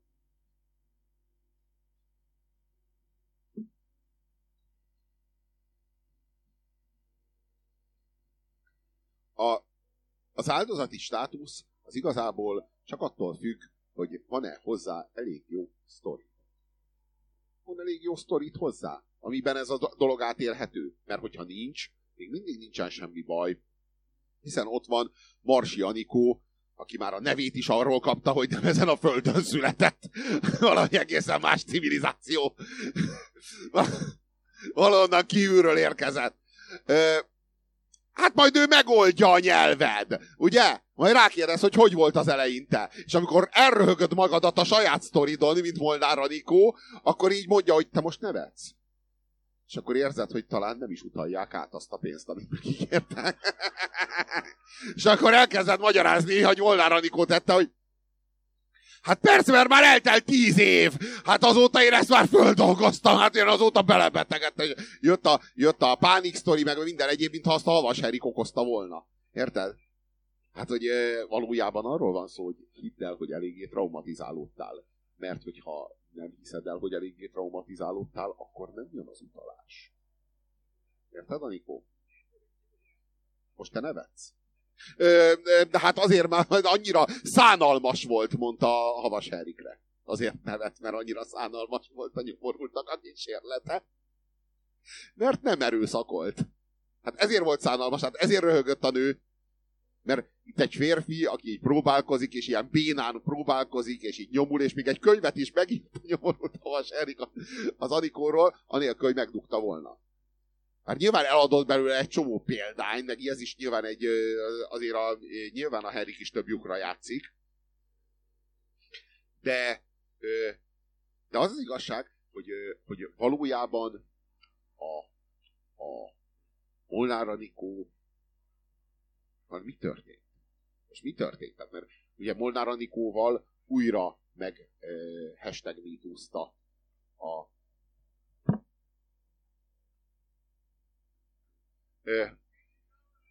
újra meghesteg mítúzta a, a Habonyárpád a Havas Heriket. Ugye? Tehát most így először meghesteg mítúzta Baukó Évával, azután meghesteg mítúzta a, az Molnár Anikóval, és én biztos vagyok benne, hogy ha nem basszák ki a Havas Heriket az ATV-től, akkor Kelemen Anna is hallani fog. Biztosak lehetünk abban, hogy ez a, ez a sor ez nem fog véget érni. Miért érne véget? Hát végtelnek az erőforrások. Hát Kelemen Anna eleve egy kurva. Hát nyilvánvalóan van az a pénz, amiért őt zaklatta a vasherik. Ez előre meg lehet mondani, tehát ez nem olyan dolog, amire itt tippelgetünk, bassza meg, ezért a bukmékerek semmit nem fizetnek. Hát egy előbb-utóbb ki fogja baszni a havas heriket az, a, a, az ATV, meg a hídgyüli, mert ha nem bassza ki, akkor a jövő héten kitállal Kelemen Anna. Aztán, és még rengeteg, még higgyétek el, hogy rengeteg kurva van a Havas Eriknek a telefonjában. Akik minden fogják mesélni a sztoriukat. És ezt német Sanyi bácsi és ami rosszabb, a Szent Szellem is tudja. De hát ez az igazság. Ez egy olyan szakma, ami csak a Szent Szellem áldásával érdemes is jó csinálni.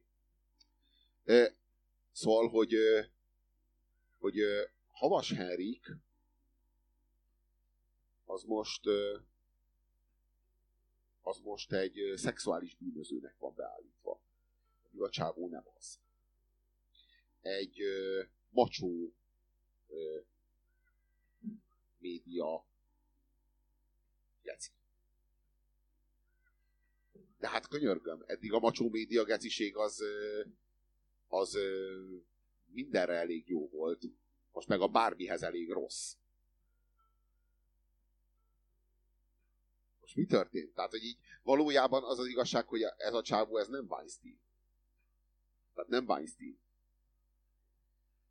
Ez, ennek a csávónak ennek nem volt saját szereposztó díványa. Ez, ez, nem, ez, nem egy, ez nem egy ilyen, ilyen nem egy ilyen rém havas Harry. Inkább egy ilyen egy ilyen gátlástalan véleményvállalkozó és médiavállalkozó, aki mindenben utazott. Utazott Pinában, utazott részvényekben, utazott nézettségben, utazott, utazott millió, még videoblogolt is. Jó, mondjuk nála a videoblogolás azt jelenti, hogy így elindítja, és akkor beszél egy darabig, és utána leállítja, és így fölrakja.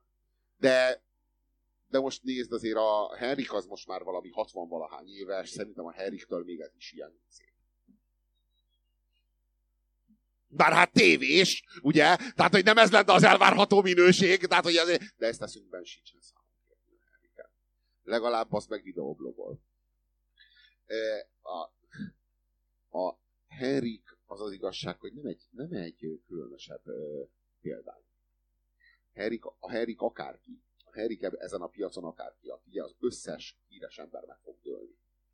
Ha Havas Henrik megdől, ha a Louis C.K. megdől, Tehát tudjuk, hogy mi a Havas Henrik bűne. És mindegyiknél fogjuk tudni, hogy mi a bűnük. Tudjuk, hogy mi a Louis C.K. bűne. Ha túl befolyásos ember ö, utál téged, az például éppen elég bűn. De az is éppen elég bűn, hogyha a szólásszabadságnak, meg a véleményszabadságnak egy ilyen nagyon nagy harcosa vagy. Mondjuk, mint a Louis C.K. De mondjuk az is elég bűn, hogyha, hogyha mondjuk megpróbálod a NER-nek az ellenségeit így átrendezni a politikai palettán. Mondjuk Havas Henrik vagy, aki éppen átcsempészi a jobb oldalról a bal oldalra a vonagábort. Mert ugye, hogy mi történik, tehát azt lássuk, hogy miért ilyen fontos az Orbán Viktornak, meg a, a Habony Árpádnak az, hogy megbüntesse Havas Henriket azért, mert megírta ezt a szájba baszott kurva könyvet, az élete legrosszabb döntését meghozta Vona Gáborról. Tehát a helyzet az az, hogy ö, ha ez a könyv sikeres lesz, és ennek a könyvnek a keretében, és ennek a gesztusnak a keretében Havas Henrik ö, megpróbálja az Orbán rendszert, a NERT ö, kirúgdosni a centrális pozícióból a jobb szélre. Ez a lényeg. Ez a lényeg, és ezért megbocsáthatatlan. Ezért megbocsáthatatlan a dolog. Mert a, mert a ha ez a könyv és ez az egész művelet sikerül, akkor a Fidesztől jobbra nem lesz semmi. létre, létrejön egy olyan helyzet, amiben a Fidesznek a teljes ellenzéke balra van. És ez a, ez a pozíció, ez, ez destabilizálja. Ez destabilizálja a nert. Ez biztos. Ez, biztos. ez óhatatlan. Ezt, ezt Habony is érti, ezt Orbán is érti. Ennek jár most ez a, ez a, ez a példás megszégyenítés.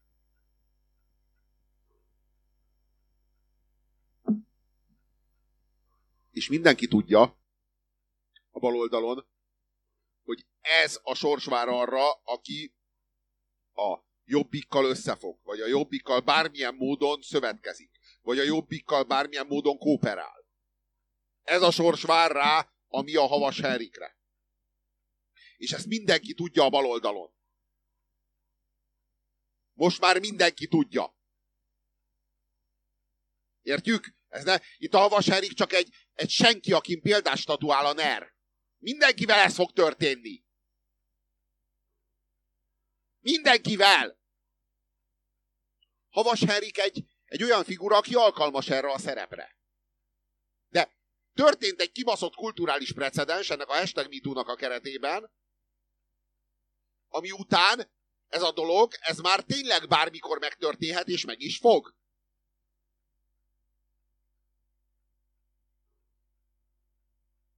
Most ki fog legközelebb, legközelebb kooperálni a Bona Gáborral? Ki fogja ezt meg merni megcsinálni? Mindenki így szépen, mielőtt ezt megpróbálja, így visszagondol a saját múltjába. Elmélkedik. Mi volt a legrosszabb, amit tettem mással? és hát a normális ember, akinek van bűntudata, meg van emlékezete, meg nem folytja el teljesen a saját geciségeit, az ilyenkor emlékszik egy csomó olyan dologra, ahol szégyeli magát. Ez természetes. Ugye? Most egy ilyen helyzetben itt lépsz. Azt mondod, hogy bocs, nem. És sikerült bezárni Vona Gábort egy olyan karanténba, ami erősebb, mint amit a ballipsik ácsoltak a 90-es években a kirekesztésből, meg a megszégyenítésből. Most a ballipsik egy újat ácsoltak kirekesztésből és megszégyenítésből, és ez egy erősebb. Ez itt és most egy sokkal erősebb ketrec.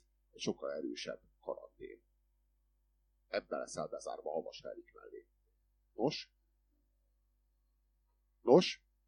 Havas Heriknek nem volt megengedve az, hogy így, hogy így ennek tudatában döntsön. Neked meg van engedve. Te már látod, mi vár rád, ha megpróbálod. Nos? Havas Herik hogy döntött volna, ha tudta volna, hogy ez vár rád? Mármint Havas Herikre? Hogy döntött volna? Nos? Ugye te meg tudod hozni a helyes döntést. Tanulva abból a hibából, amit a Harry se követett.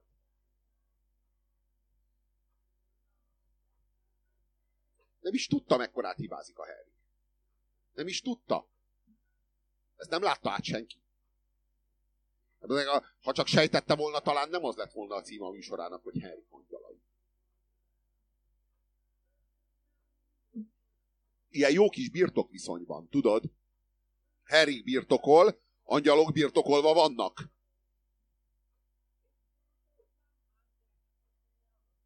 Hát az angyalok birtokolva a az angyalok, nem?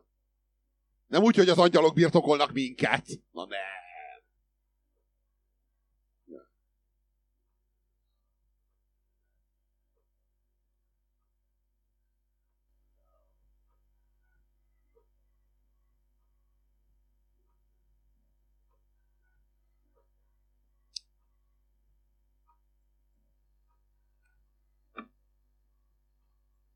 Az az igazság, hogy a, a transgender ö, ö, mozgalom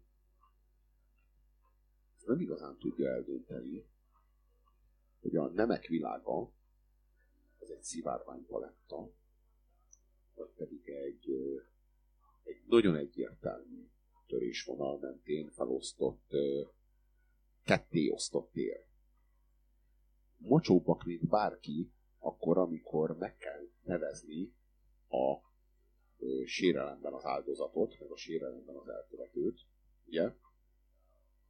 A reláció. Tehát amikor a relációt kell meghatározni, akkor vé, végtelenül, végtelenül szexisták, és csak két nem létezik. De akkor, amikor más hivatkozik a relációra, akkor viszont el kell jutatni a relációnak a fogalmát dekonstruálni kell tökéletesen. Mert valójában, valójában olyankor nem a relációra utalsz, akkor te ténylegesen a olyan tudományokra, mint a biológia. Hogy lehet kétségbe? Hogy lehet kétségbe vonni ezt a ezt a két pólusúságot? És hogy lehet kétségbe vonni úgy, hogy soha nem vonjuk kétségbe, és úgy, hogy mindig kétségbe vonjuk? Úgy, hogy folyamatosan egy kétpólusú világban modellezzük le magunkat, de ami, abban a pillanatban, hogy, hogy a kedvünkre valóak a körülmények, abban a pillanatban úgy értelmezzük őket, hogy van a férfi és van a nő, abban a pillanatban, hogy nem a kedvünkre valóak a körülmények, abban a pillanatban úgy értelmezzük őket, hogy nincs férfi és nő. Hanem van a 32 féle különböző nem és annak, annak millióféle keveréke. És tudod, mind a kettő igaz. Tehát mind a kettő igaz. Tehát valóban van millióféle keverék, és valóban van a férfi és a nő.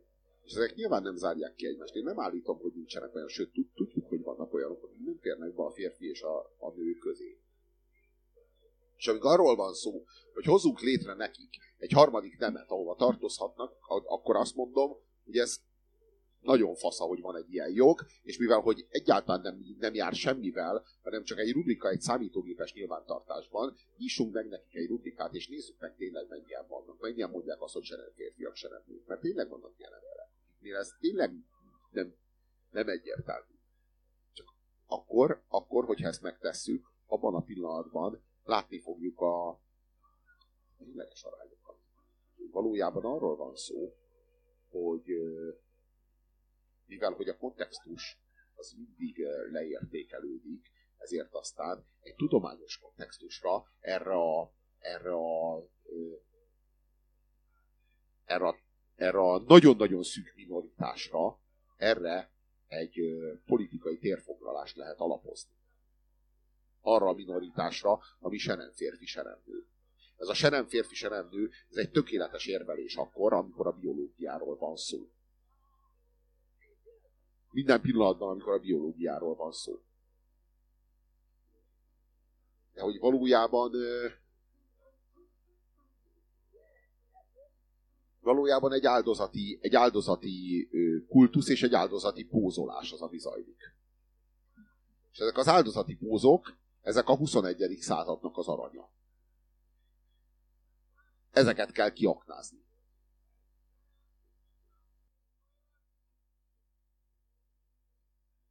És, minden, minden, minden dolgok hitele az az áldozati pózok mögötti meggyőződés, tudod, az, az a komolyság, amivel fölviszed az áldozati pózodat. Amennyit mögé tudsz rendelni. Az már a személyes traumából fakad. Mennyire traumatizálódtál? Ha nagyon traumatizálódtál, akkor nyilván kurva jó, jó lesz a sztorid, mert akkor fölmész a színpadra, és nem tudod elénekelni a dalt. Ugye értjük, hogy nem szabad elénekelni a dalt? Ugye értjük, hogy aki a 20. században elénekelte a dalt, az megnyerte a versenyt, ha jól énekelte. De mi van, ha nem énekelte jól? Hát akkor nem nyert. Ugye? Hát most ö, egy olyan versenyen akarunk nyerni, ahol jól kell énekelni, és az Isten tudja, hogy nekünk sikerül-e? Vagy egy olyan versenyen akarunk nyerni, ahol, ö, ahol nem is kell énekelni, és a, abban a pillanatban nyerünk, hogy indulunk. Hát nyilván az utóbbin akarunk nyerni. Akkor hát nem kell énekelni, ugye? Sőt, nem szabad. Ugye arról van szó, hogy aki énekel, az vagy nyer, vagy veszít. Aki nem énekel, az vagy nem indul, vagy nyer.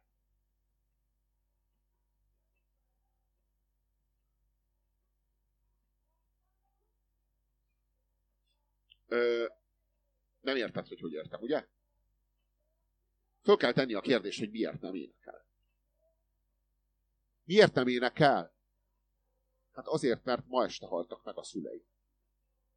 Ma este, autóbalesetben. Na, ki nyeri a versenyt? Higgyed el, hogy annál, annál szebb dal nincsen, mint amit nem, énekel, nem énekelnek el. Bármilyen dal, amit elénekelnek, az, az egy kicsit béna és egy kicsit szarahoz képest, mint a legjobb sztori ének nélkül. Most arról van szó, hogy hogyha elég jó a sztorid, akkor, akkor nem kell énekelned, sőt, hogyha elég jó a sztorid, akkor nem is szabad. És akkor nyerni fogsz. Pont ez a lényeg. Ez a sérelmi politizálásnak az alapja. Vedd az énekelni úgy, hogy érvelni.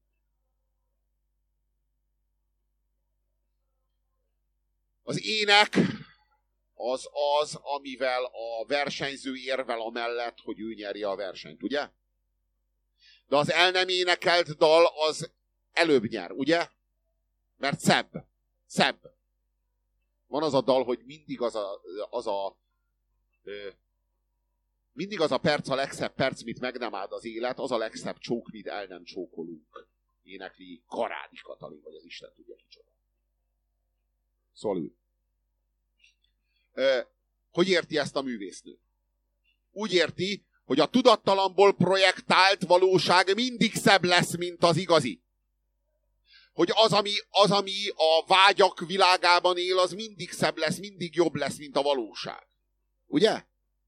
Na most, na most, ha nem énekelek el egy, el egy dalt, annál szebben nem lehet énekelni. Ha megpróbálod, már is vesztettél. Érthető?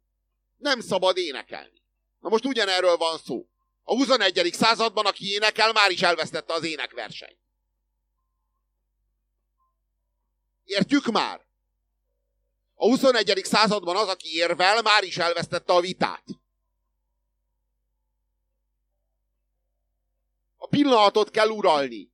Nem énekelni kell, vagy érvelni, vagy beszélni, vagy bármihez hozzászólni. Nincs bármi, amihez hozzászólsz. Az számít, hogy ki mondja. Nem az számít, hogy mit mond. Nincs téma. Nincs tárgya a beszédnek többé.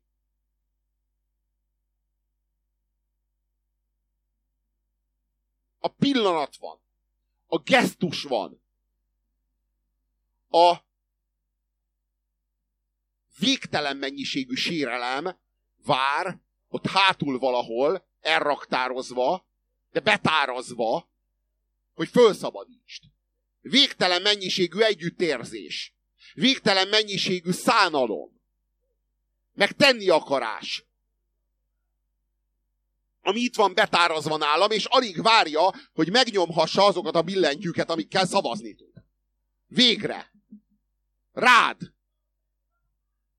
Te sérelmedre, a te drámádra, a te fájdalmadra, a te halott szüleidért. Hogy most és itt jóvá tegyük, hogy meghaltak. Itt közösen. De mindenkinek lehetősége van szavazni.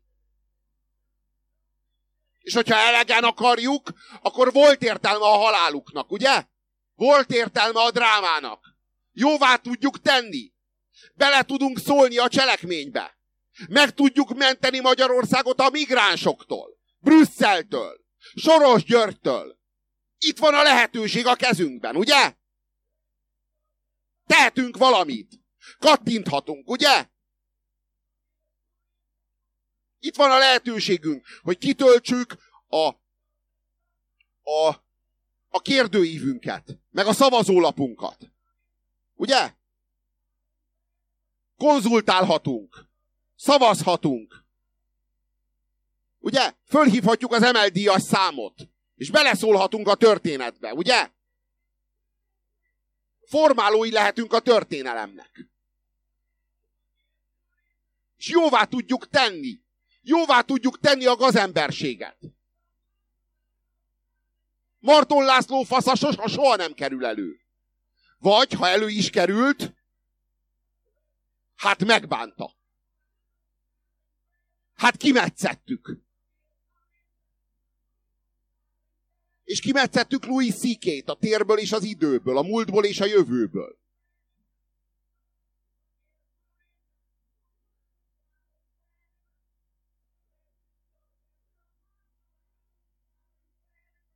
Az a lényeg, hogy ismerj rá a sérelmedre az én sérelmemben. A saját személyes sérelmedre ismerj rá az én sérelmemben. Ha nem ismersz rá, akkor, akkor asszociálj, vagy hát legalábbis próbálj meg empatizálni velem, képzeld el a helyzetelet.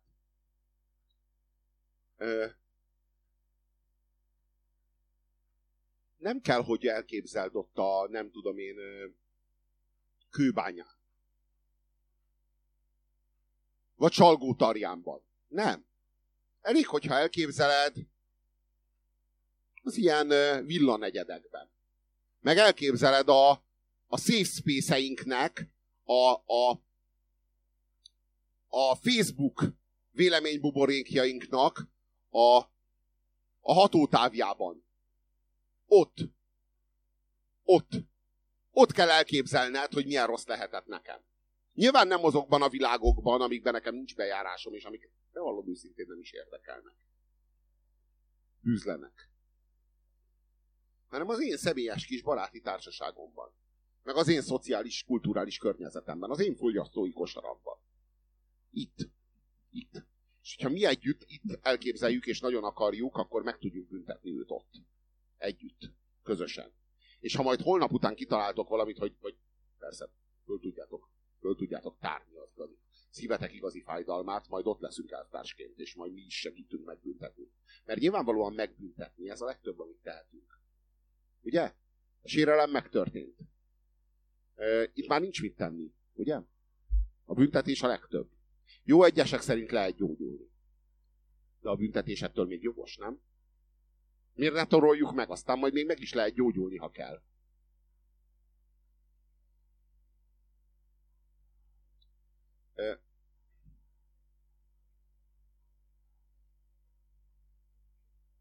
Mire szolgál a kultúra? Arra szolgál a kultúra, hogy megfékezze a tesztoszteront, meg megfékezze a, az, a tesztoszteron által felkeltett ö, ellencsapást. Na most azt gondolom, hogy a tesztoszteront meg kell fékezni, és ezért bestiális büntetés vár azokra, akik nem erőszakot követnek el. Tehát ez például egy ilyen nagyon-nagyon erős kulturális tabu. Ugye?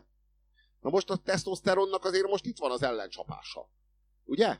Tehát a, a nem követett el szexuális erőszakot, és most a,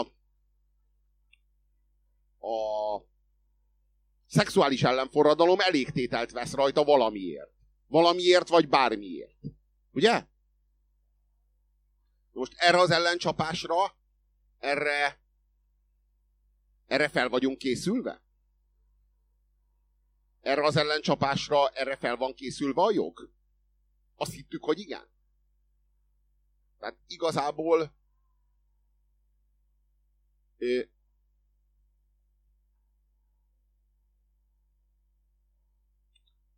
az az igazi probléma, hogy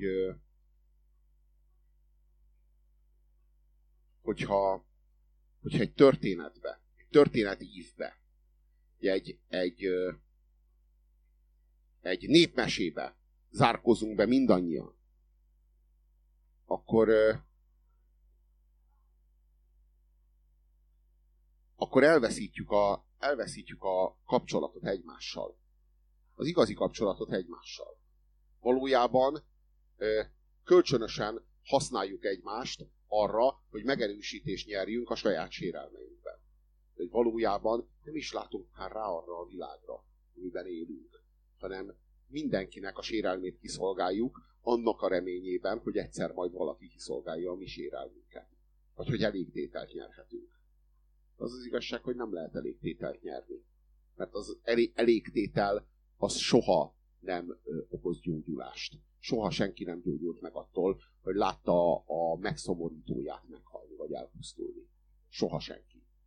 Csak addigra, mire ez eljön, mire a megszomorítód kiszenved, addigra a bosszú, meg a, meg a kegyetlenség, meg az elégtétel vágya már meghajlította a személyiségedet. Már önmagához hajlította a személyiségedet. Ez az igazi nagy veszély, hogy amíg hajszolod a bosszút, még végül eléred, mivé válsz? Az, aki a sérelmedet okozta, azzal neked nincs dolgod a személlyel. Azzal a valakivel van dolgod, aki akkor okozta. Az a valaki már elmúlt. Azzal a valakivel van dolgod, aki akkor azt ott, ott, ott okozta. Az a valaki, az már nincs. Jó, jó esetben megbánta, amit csinált. Rossz esetben nem bánta meg, és tetézte. Ha megbánta, amit csinált, nincs mit tenned. Ha nem bánta meg és tetézte, tehetsz bármit, de magadért Semmit. E, magadért csak akkor tehetsz valamit, hogyha tudomásul veszed, hogy ő, ő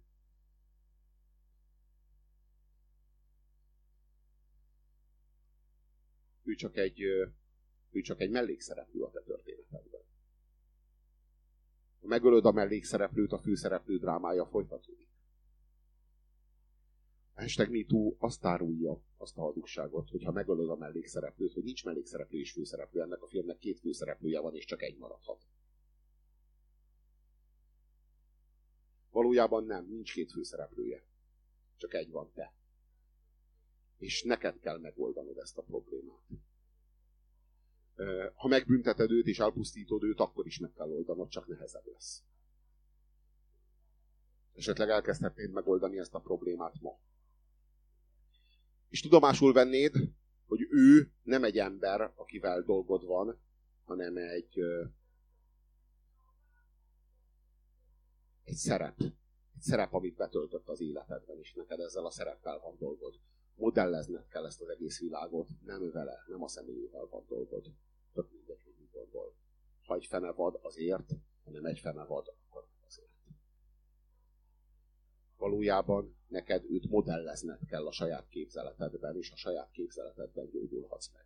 Csak a saját képzeletedben gyógyulhatsz meg. A való világban, a valóságos térben, a fizikai térben semmilyen elégtétellel nem gyógyulhatsz meg. Elégtétellel a legkevésbé. Talán meggyógyulhatsz a fizikai térben, de azt úgy hívják, hogy pszichodráma de akkor sem a fizikai térben gyógyulsz meg valójában, csak el, elbábozzuk magunkkal, akkor is egy lelki térben gyógyulsz. Csak egy lelki térben tudsz meggyógyulni. Abban a fizikai térben, ahol megtorlod a bűnöket, nem gyógyulhatsz meg. Már csak azért sem gyógyulhatsz meg, mert megtorlod a bűnöket. És belőled ki fog kigyógyulni. És magadból hogy fogsz kigyógyulni?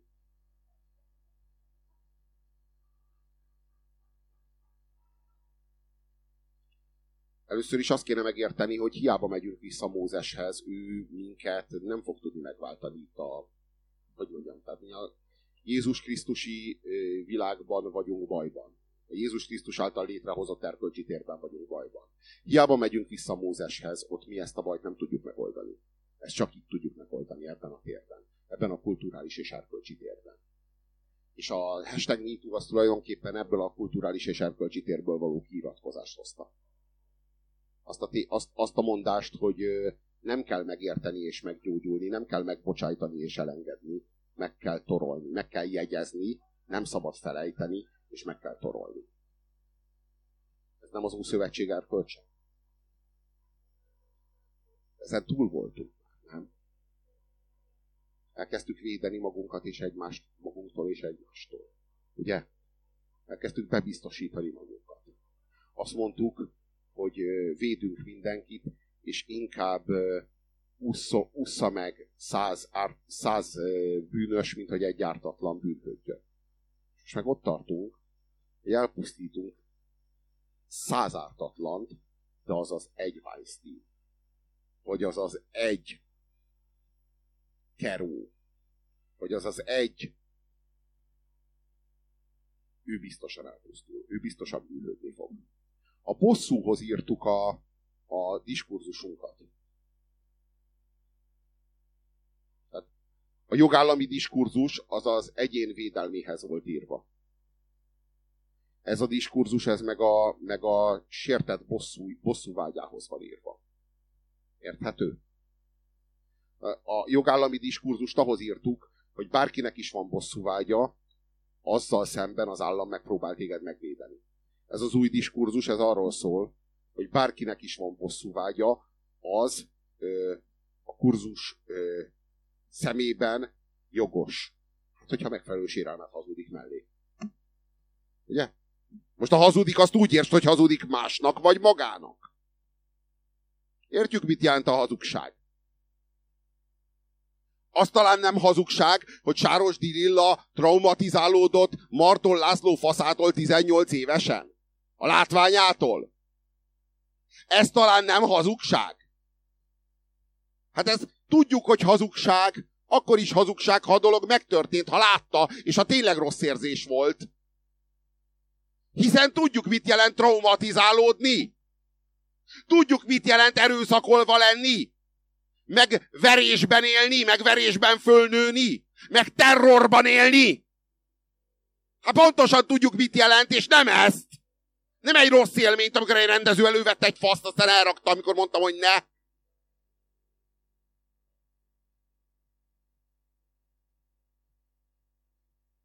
Pontosan tudjuk, hogy mit jelent a sérelem. És pontosan tudjuk, hogy mit jelent a trauma. És pontosan látjuk, hogy minden sérelemnek a mélyére, a, a magvába kell egy szemernyi trauma. De elég egy szemernyi. Elég egy, elég egy, egy,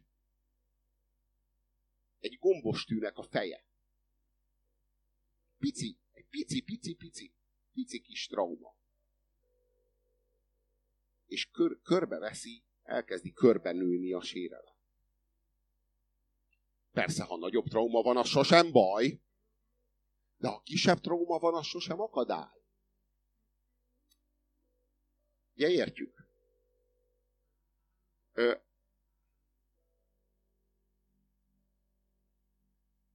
az egész csak a tényleges traumatizáltakkal szemben gyalázat. Akikkel, akikről nem beszél senki. A trauma mértékének az elvitatása zajlik a legszélesebb körben meg a trauma relativitásának, meg annak, hogy trauma és trauma között mekkora különbség van. Hiszen a traumát egyetemessé kell tenni, hisz a kontextus mindig leértékelődik. A reláció mindig felértékelődik. A trauma egyetemes. Minden trauma egyetemes. Minden trauma jogos. Már úgy értem, minden trauma megtorlása jogos. Minden trauma gyalázat. Hallgatunk arról, hogy a trauma az valójában a személyiség élesztője. Ugye? Hallgatunk róla. Azt állítjuk, hogy a safe space-ben képződik a személyiség, holott épp ellenkezőleg. A safe space kell a személyiség képződéséhez, úgy, ahogyan kell a, az észleléshez az alvás. Az észleléshez kell az alvás. Hiszen az alvás az az, az, az észlelésnek egy fontos feltétele. Ha valaki nem alszik, előbb-utóbb nem észlel semmit. Ugye értjük? No, de azt is értjük, ugye, hogy a safe space az nem a személyiséget okozza, hanem éppen, hogy a safe space a közege, a, a, a képző közege a személyiségnek, a személyiséget igenis a traumák okozzák. A traumák, a mikrotraumák. Kisebb és nagyobb traumák. Igen, ezek mind behatolnak a kis világunkba, hogy a fasz teszi. És ezek, ezek, ezek hatására képződik a személyiség. Ezeket a traumá, aki ezeket a traumákat megspórolja, megspórolja az emberi létet.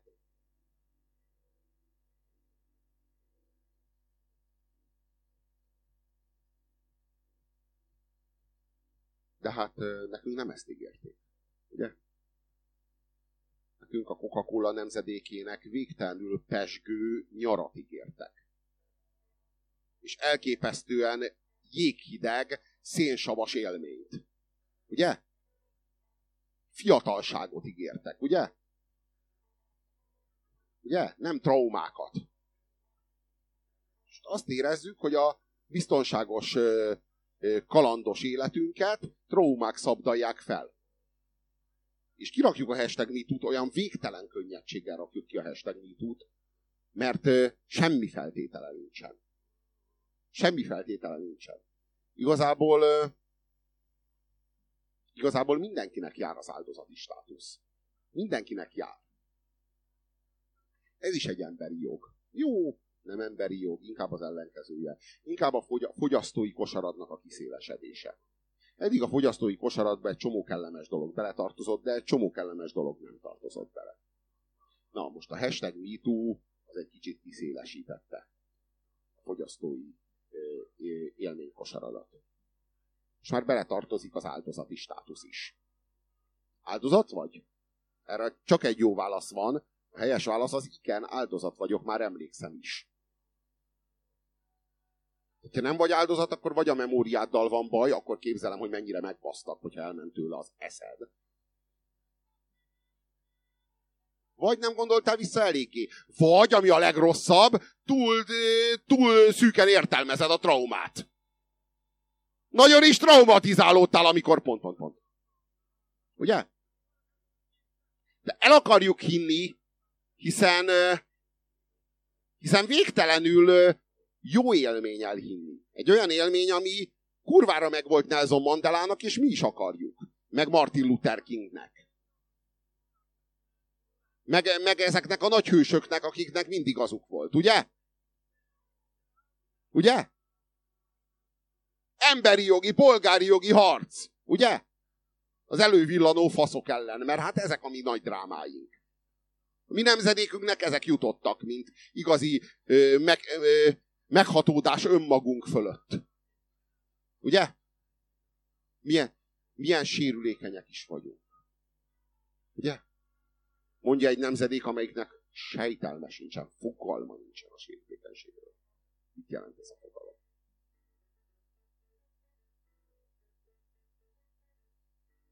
Hát röviden ennyi. Jövő héten a FAM társaságában folytatjuk. Ez volt az apu azért mert a sírszerre a hétre jó összetett.